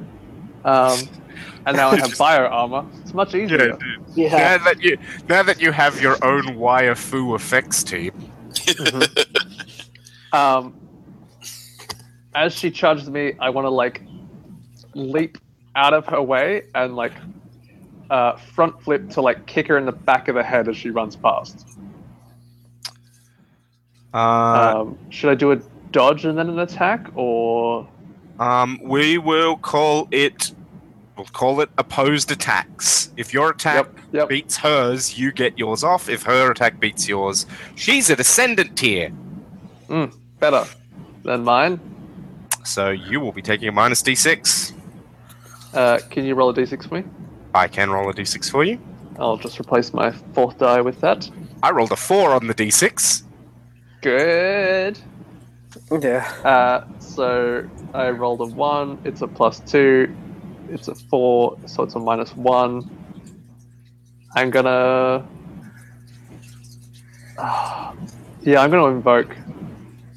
Um, to get So a plus- those samurai. Hell yes. Um. Oh well, see, technically no, because I'm not Cyberneto. Oh no, I do have Origin Story Cyberneto Samurai. Yes, good. Um, yes, I invoke Cyberneto Samurai. Um, to get a plus two, which puts me At um, one. Is it? I had three. Yes, I was at three. I was minus four. minus four. I'm at one. I'm at two. Oh. Ah, fair. Yeah. Uh, so her. Ow! Fuck! I What you jammed did? my toe into something under my desk. Oh, Ooh. Ouch. It's fine. Um, so she's running at you, uh, and you uh, go to do your fancy uh, a ninja attack, uh, and she just sort of rolls out of the way, swings her sword round, and buries it in your abdomen to the hilt. Mm. Uh, and you can take uh, the uh, consequence, the moderate consequence. Hmm. Um. uh, impaled. Um. You're not going to be impaled for long. Stuck Um, like a pig. I'm thinking something a little more samurai. Um. I mean, are we are we playing traditional damage rules here? Because she only got a shift on him. Does she have um? Does she have a weapon? She does. She has. Hmm. That's a fair point. Um. That's Well, she does point. have a weapon. She has a sword. Yeah. Well, no, but um, weapon is a special tag on Fate um, Yeah. characters and aspects, Right. not an aspect that that um, gives her gives her shifts for hits. Because technically, you you get to decide how you take that hit. Ah, fair point. Well, yeah. You. That's a fair point. You take a sword. What do you do? She Um, looks like she wants in- to bury a sword in you. As in, what are my options? Um, you have you have stress you could mark off. If you run out of stress, you are taken out. Um, you can take yourself out, in which case you're just like, nope, I'm out of the scene. In which case you you get a fate point Yep. and you sit out the rest of the combat because you're stabbed. Okay. Um, I have. I currently have no. Okay, I have four health stress Hmm. total that I can take, and I have one health armor. So how much stress would I be taking? I think like one. If She got one Isn't it shift one? on you. Yeah. Yeah, isn't it one for one? I think so. Yeah. Yeah. Um, I mean, you could tank it. Yeah, and would my would my health armor does does it reduce it to zero? I think it might. I think it might, but I think the armor is not. I think it's per scene, not per attack. That sounds fair. It's basically extra el- health. Yes. Yeah. I think is I how the think it- armor tag works. I think you're right. Sounds fair. Um, I'll take it. So I think essentially my bio armor, like, reads the attack coming in Yeah, and then like compresses around where the impact point is. yeah. You can feel the blade So it go in. It feels like it should have gone much deeper, but you just feel the tip poke through the armor Mm-hmm. uh, as it's slowed down, and she, then she just pulls back and, And sort instead, of. it just like I think uh, it just like launches me backwards. Yeah. Um, She just continues to roll off you, and then she swings the blade around her head and comes in for an attack on Emriel. Emriel, what are you doing? Um, how do I Oh, manage- can I attack her? Um, I guess you could. You could interrupt what Emriel's doing. Well, Greg's Uh, just go- kind of floating yeah. there. Let let Greg go first because he hasn't done something in a while. All right, Greg. You right, see I this his- person twir- uh, sort of spin off of Yuri and is coming into a slash down on Emriel, and you are nearby. So uh, attacking her isn't going to work because she she's better. Can I instead uh, try to create an advantage for Amriel by shooting like the sand at her feet and like right in front of where she's stepping and kicking it up so that she gets distracted? Yeah, you're going to try and create an advantage, an aspect on her, uh, like blinded Yeah, or like- something. Yeah, blinded, distracted, Yeah, go for it. something. along those lines. Um, I'll say, uh, what tier is your attack at? uh, extraordinary. Yeah, go for it. Okay. Oh, good. Plus two. Yeah. Uh, so the sand comes up in front of her and will give her a penalty on her attack. Uh, yeah. Cool. Or give Amriel a bonus. Give Amriel a uh, a, a one a one invoke. I was just going to give her an, uh, an an automatic negative on her Oh, Okay. okay.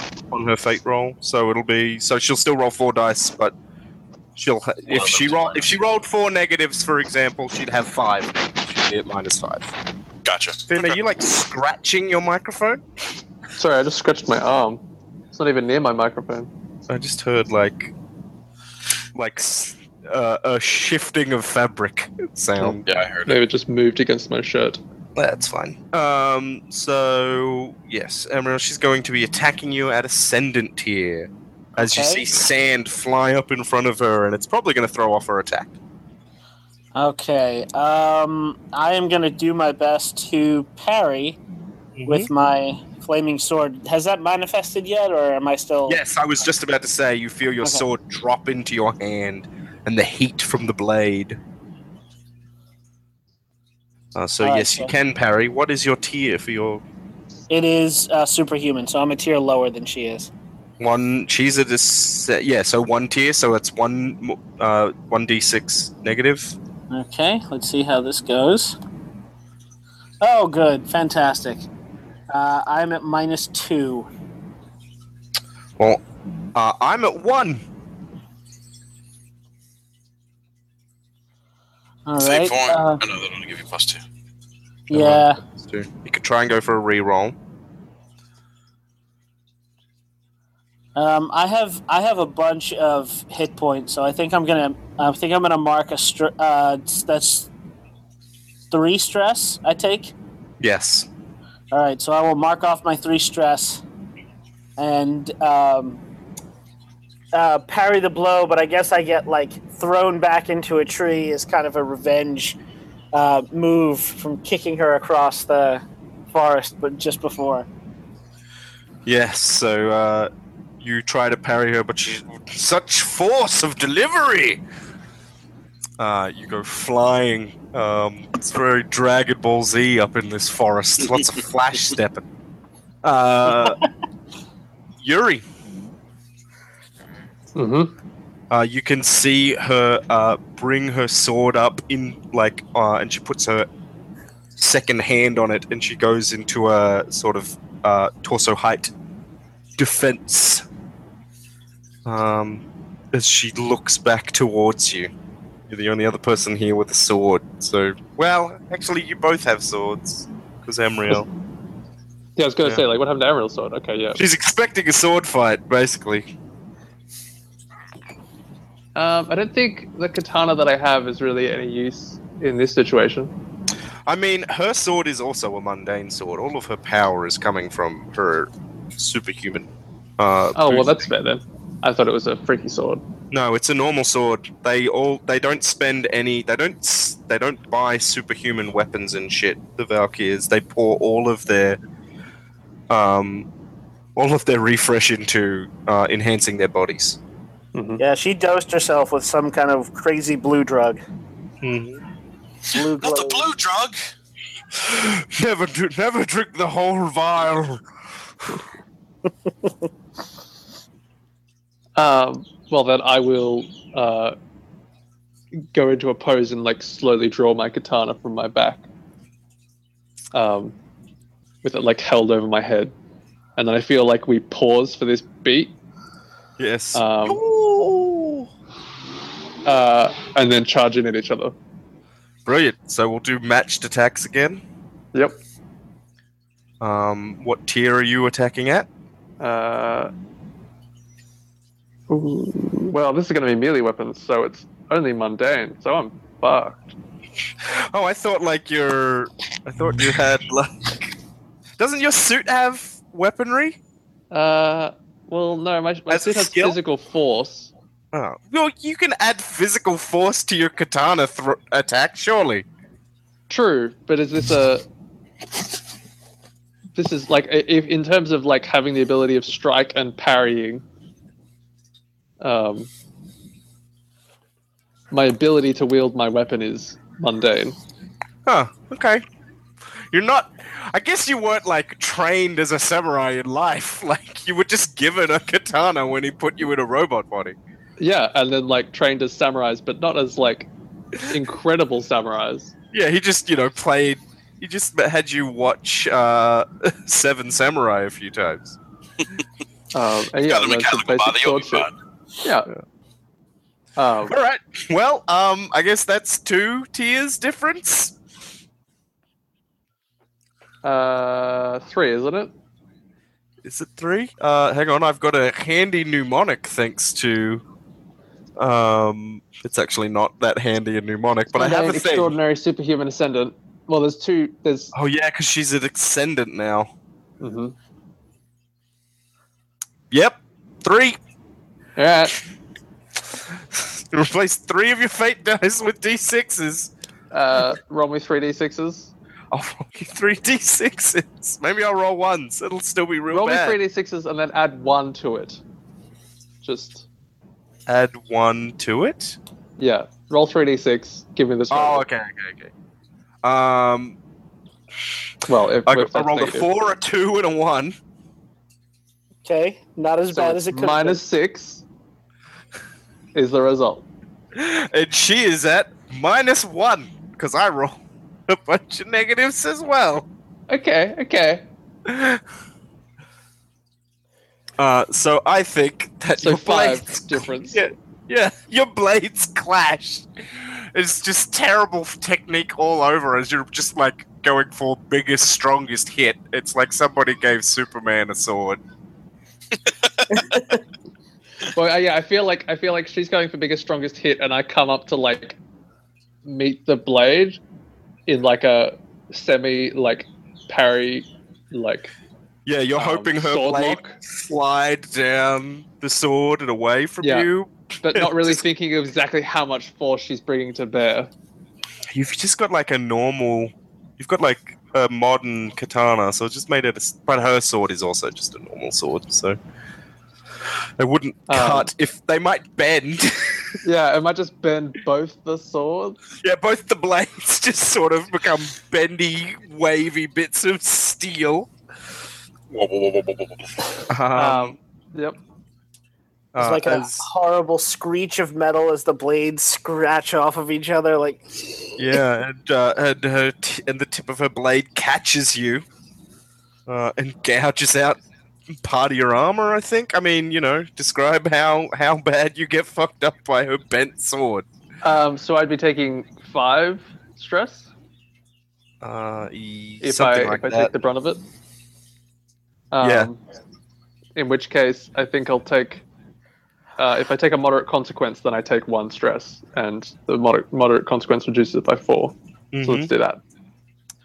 Sure. Um, Um, I'll take one stress and take a consequence. So where does the sword catch you?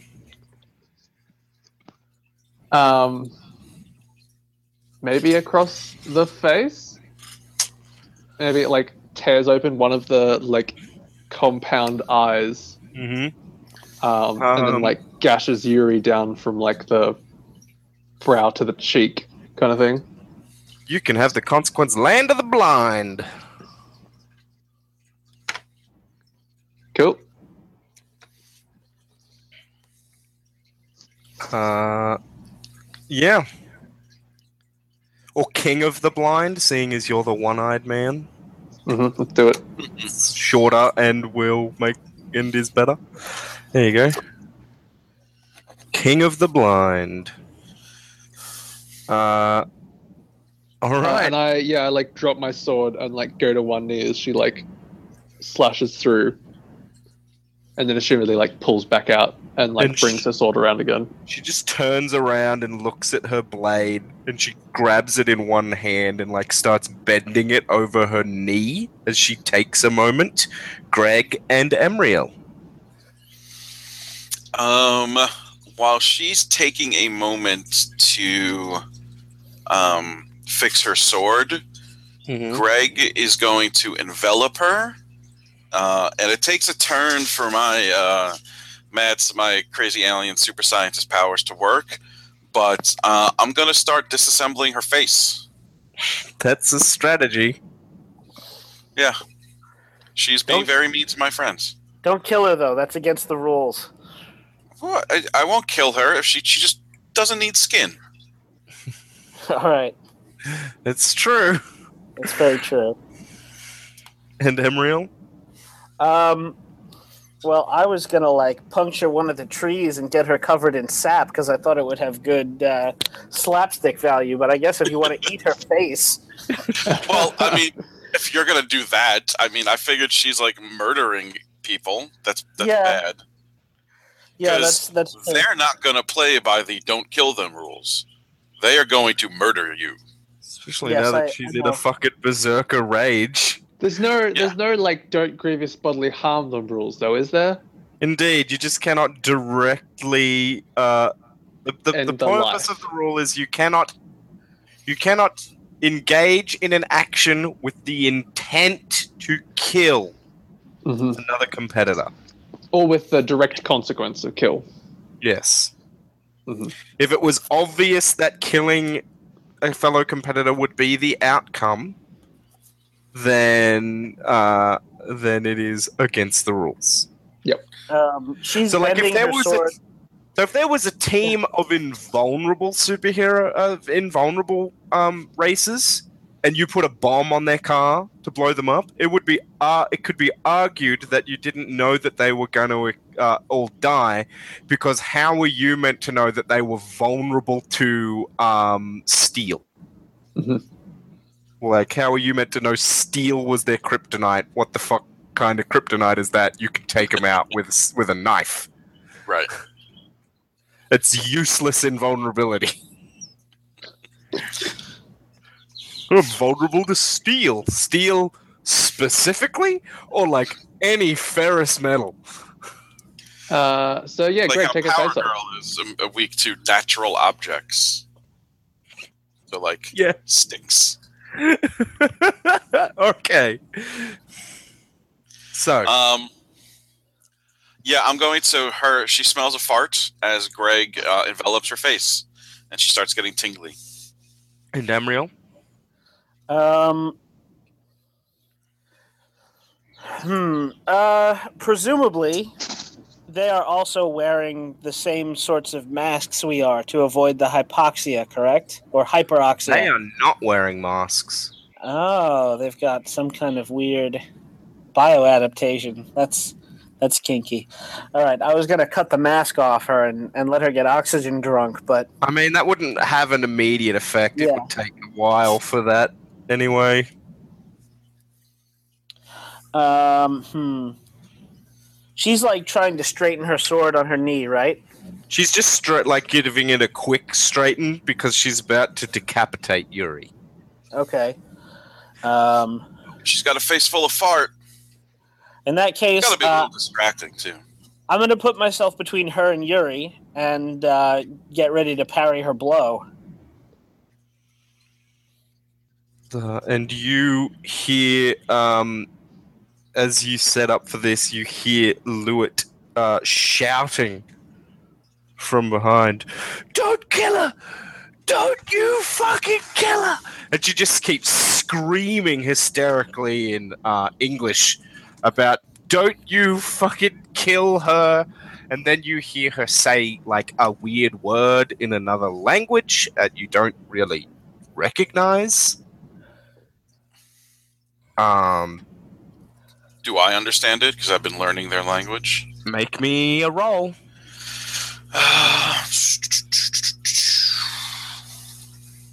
Uh, I didn't expect you guys to end up in an open fight, and so like this, it's it's like a couple of hours into day three, yeah. and we're almost out of time Great- for this. Great session. entertainment. Uh, plus three. Uh, plus three. It's a word that means lover. You suspect Oh. it is a term of endearment. Okay. Uh, all right.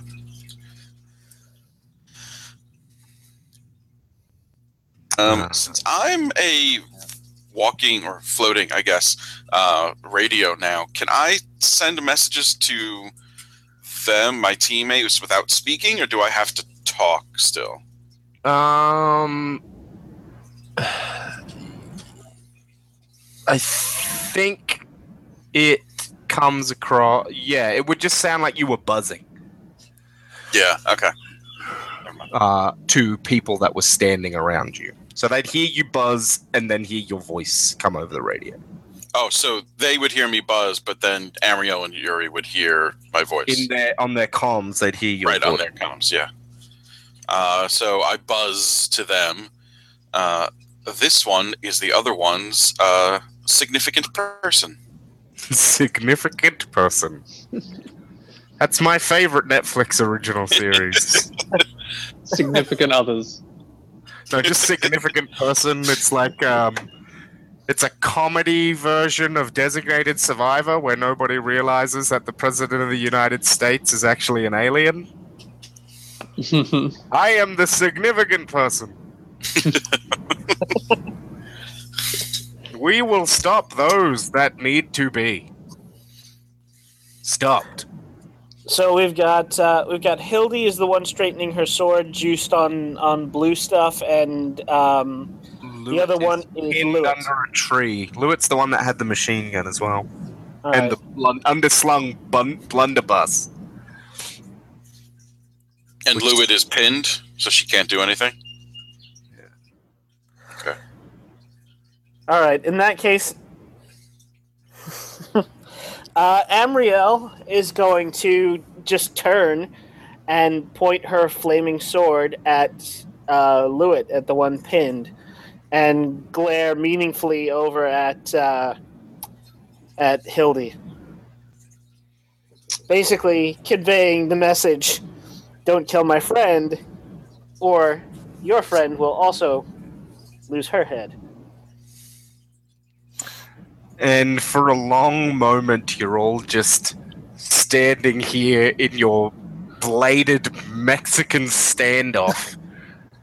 and then you see the glow fade from Hildy's eyes. It must have been like minutes.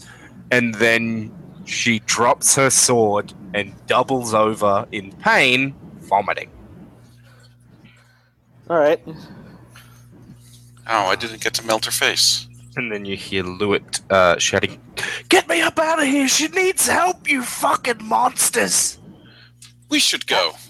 Amriel, Amriel will. Um, does does she have her her guns near her at all, or Yeah, but she doesn't have her hands on them. okay? Uh, I'm gonna I'm gonna you know disarm her and then lift the tree off of her. Yeah, you Aw. kick her machine gun away and pull her pistol out of her leg holster and throw them away. I don't know. I think you should have left her. And then you throw off the. Uh, The demon is being compassionate. I know, right? And Maybe you there's a little bit of honor in and- hell. Then you throw off the log, and Lewitt just like runs and like slides across the leafy floor uh, to uh, Hildy, and you see her like searching over Hildy's um, tactical vest. She opens up a pouch and pulls out something, and just uh, slams it into uh, Hildy's leg. Um, it's a smaller vial needle of something. She's like, and then she starts like rubbing. Um, you see her like reach up under. Um, Hildy's uh, vest up the back of it after like ripping open the front of it, uh, and she's uh, like rubbing at her back. She's like, "It's okay. You just gotta." You, and they start talking in their other language. and You can't really tell what they're saying. They're, she's uh, Lewitt's like rapid firing out words. Uh, yeah, it's a very sort of vulnerable moment. Um, that kind of I mean, kind of shows you the cost of their powers. Uh, they do not come out the other side well. Aw, shucks. Greg's Greg gives no fucks. No, they just tried to murder us. Um, Yuri like stands up with like blood streaming out of his faceplate. Um, half his head maimed. Uh, and kind of like staggers, goes to like stagger past them and pauses briefly beside them, uh, and half turns to Levitt and says, "We're all capable of being monsters," and walks off down the beach. Not going to interrogate them. Well, Yuri's not either way. Yuri can't see shit. Yeah. Um, All of you keep. Go ahead. as you're walking off down the beach, um, Yuri, your suit starts like feeding. You see a bunch of words come up, like in your vision. It's sort of like you're. It's almost like you're visualizing what a word looks like, Mm-hmm. like what the actual shape of the letters are. Um, and you see um, copper, uh, iron.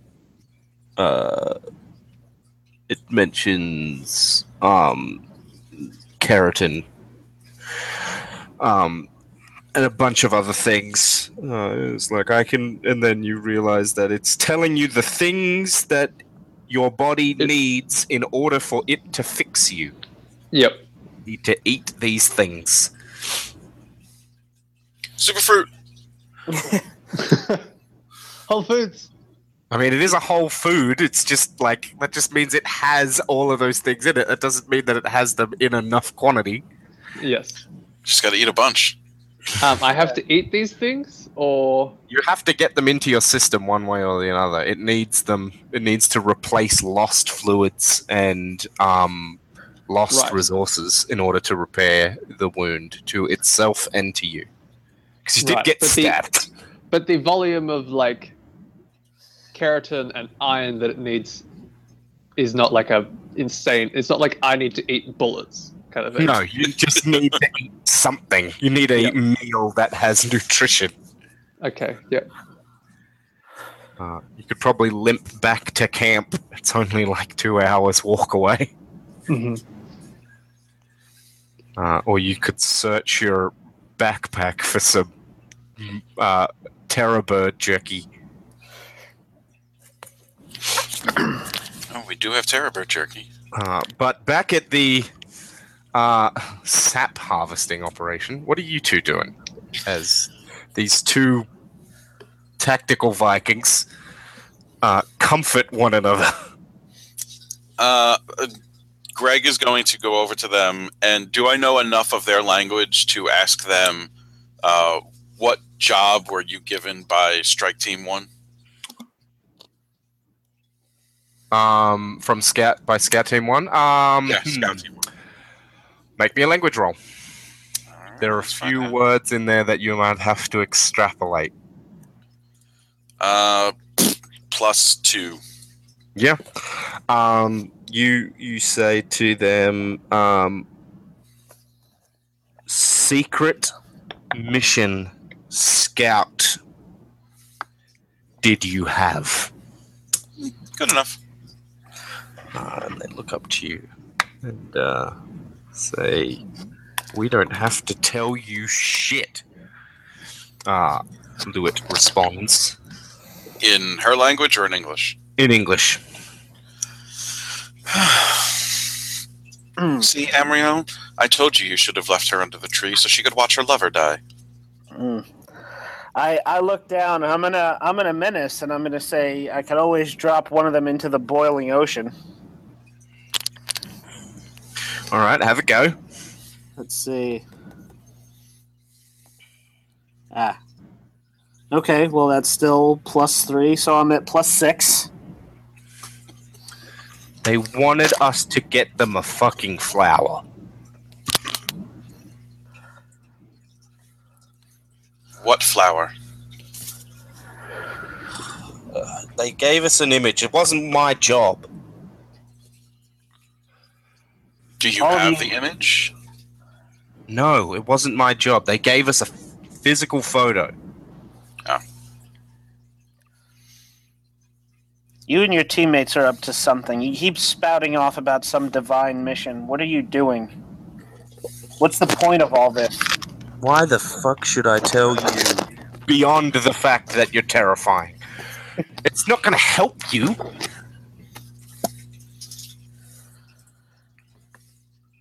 And how does it help me? By telling you a thing that you know nothing about. You're the oppressor. What would you know about being oppressed? My entire race is enslaved. So you claim. If you were paying attention to Judeo Christian mythology, you know that uh, my kin and I fought for freedom against, you know, the only omnipotent being in the universe. Can't get much more oppressive than that. Trust me, it's not the only omnipotent being in the universe. Look. We come from a place where this, and she grabs her radio, and that, and she points towards the machine on the wall, can't even exist, let alone be thought of. The only thing that we can take home is this, and she like grabs her arm, and uh, you see her like um, and she like grabs a handful of leaves, or this. If we're lucky, maybe I can take that sword back with us.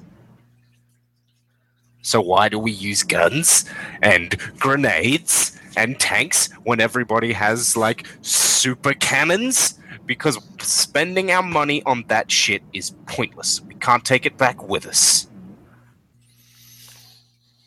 We can't even take our superpowers back with us because we need this. And she pulls up the vest on Hildy and show uh, and the t-shirt that Hildy has underneath and shows this massive silvery bug that is embedded into her spine. It runs the whole length of her back, Like an insect bug?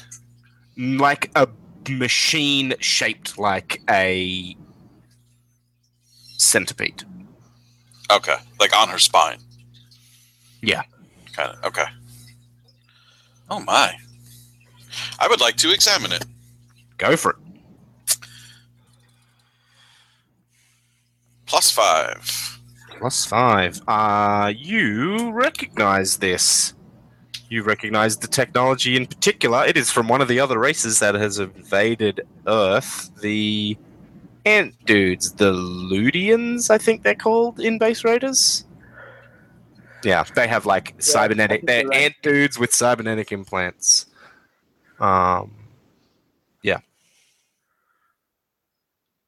Uh, this is something of theirs. You recognize the technology, but you don't recognize this specific object, which tells you that it's either rare, it could be rare, one of a kind, or it might have been built specifically for um, the Valkyries uh, out of other Ludian technology, and it is, uh, you see that it's like got, you can see little compartments full of liquid in it uh, and a few of them are empty.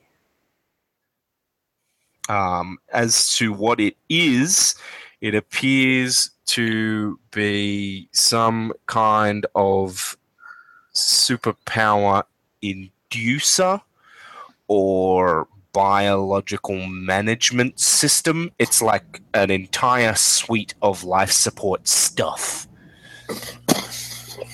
in this one spine package. Yeah, so it like injects different chemicals to bolster them, and that's what gives them their baseline stuff.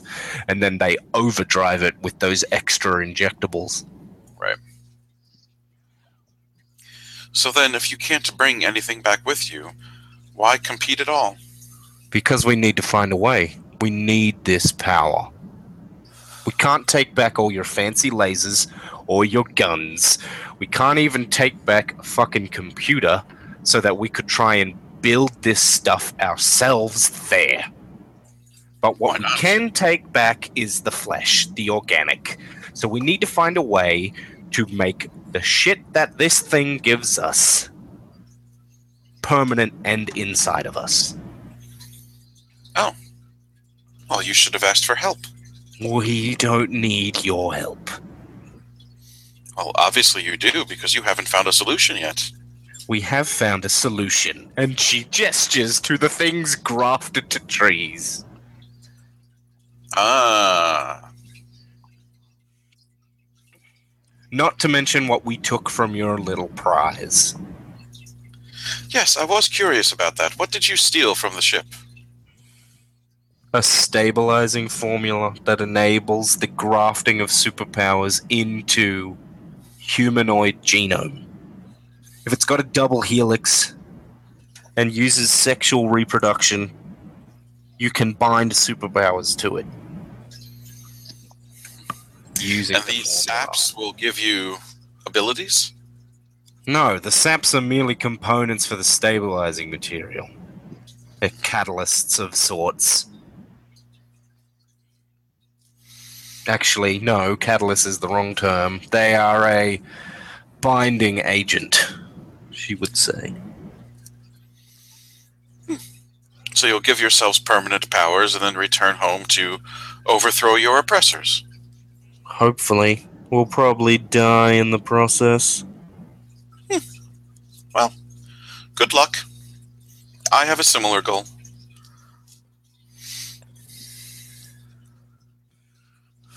How long have your people been oppressed? How much knowledge do you have of their oppression? Didn't you just hear about it when you arrived on Earth? You were Yeah. told it was happening? I figure it took me a few years to get here. This is what Um, she's saying to you. Oh, oh, oh. Um, oh, I, I've heard very detailed accounts from other visitors. My people have been oppressed for uh, decades now, made to fill the war zeppelins of the Zikloth. They are confined to the balloons day in and day out. Wow. Jeez. Decades. my people were engineered for servitude and trapped in a continuous experiment for eons. And then by a fluke, we find a way out. And it's just a world full of means of defeating oppression, of claiming freedom. In fact, there's a whole fucking game about obtaining freedom on a biological level and determining who you truly are through action. DIY godhood. And we can't take any of it back with us.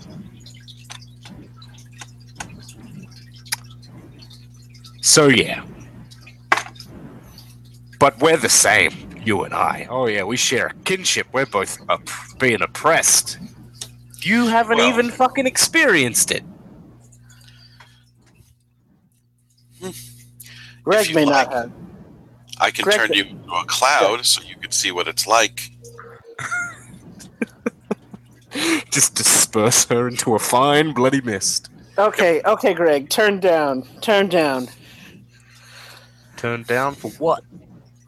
I, I, I apologize, Amriel, but she is being very rude.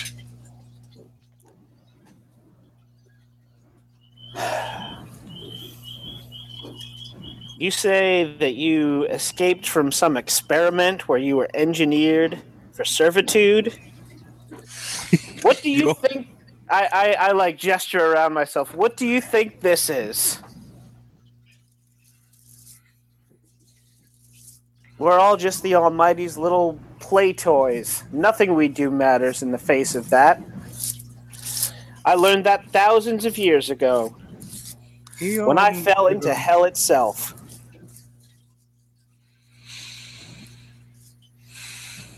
You get the impression that perhaps they didn't closely study Earth religion when they got here.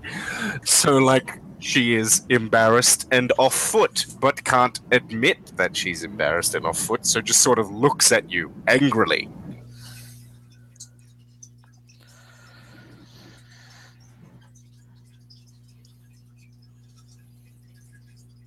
I don't know.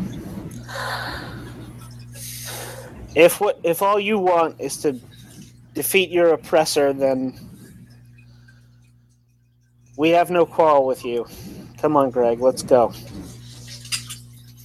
Very well. So you, But Greg turns around.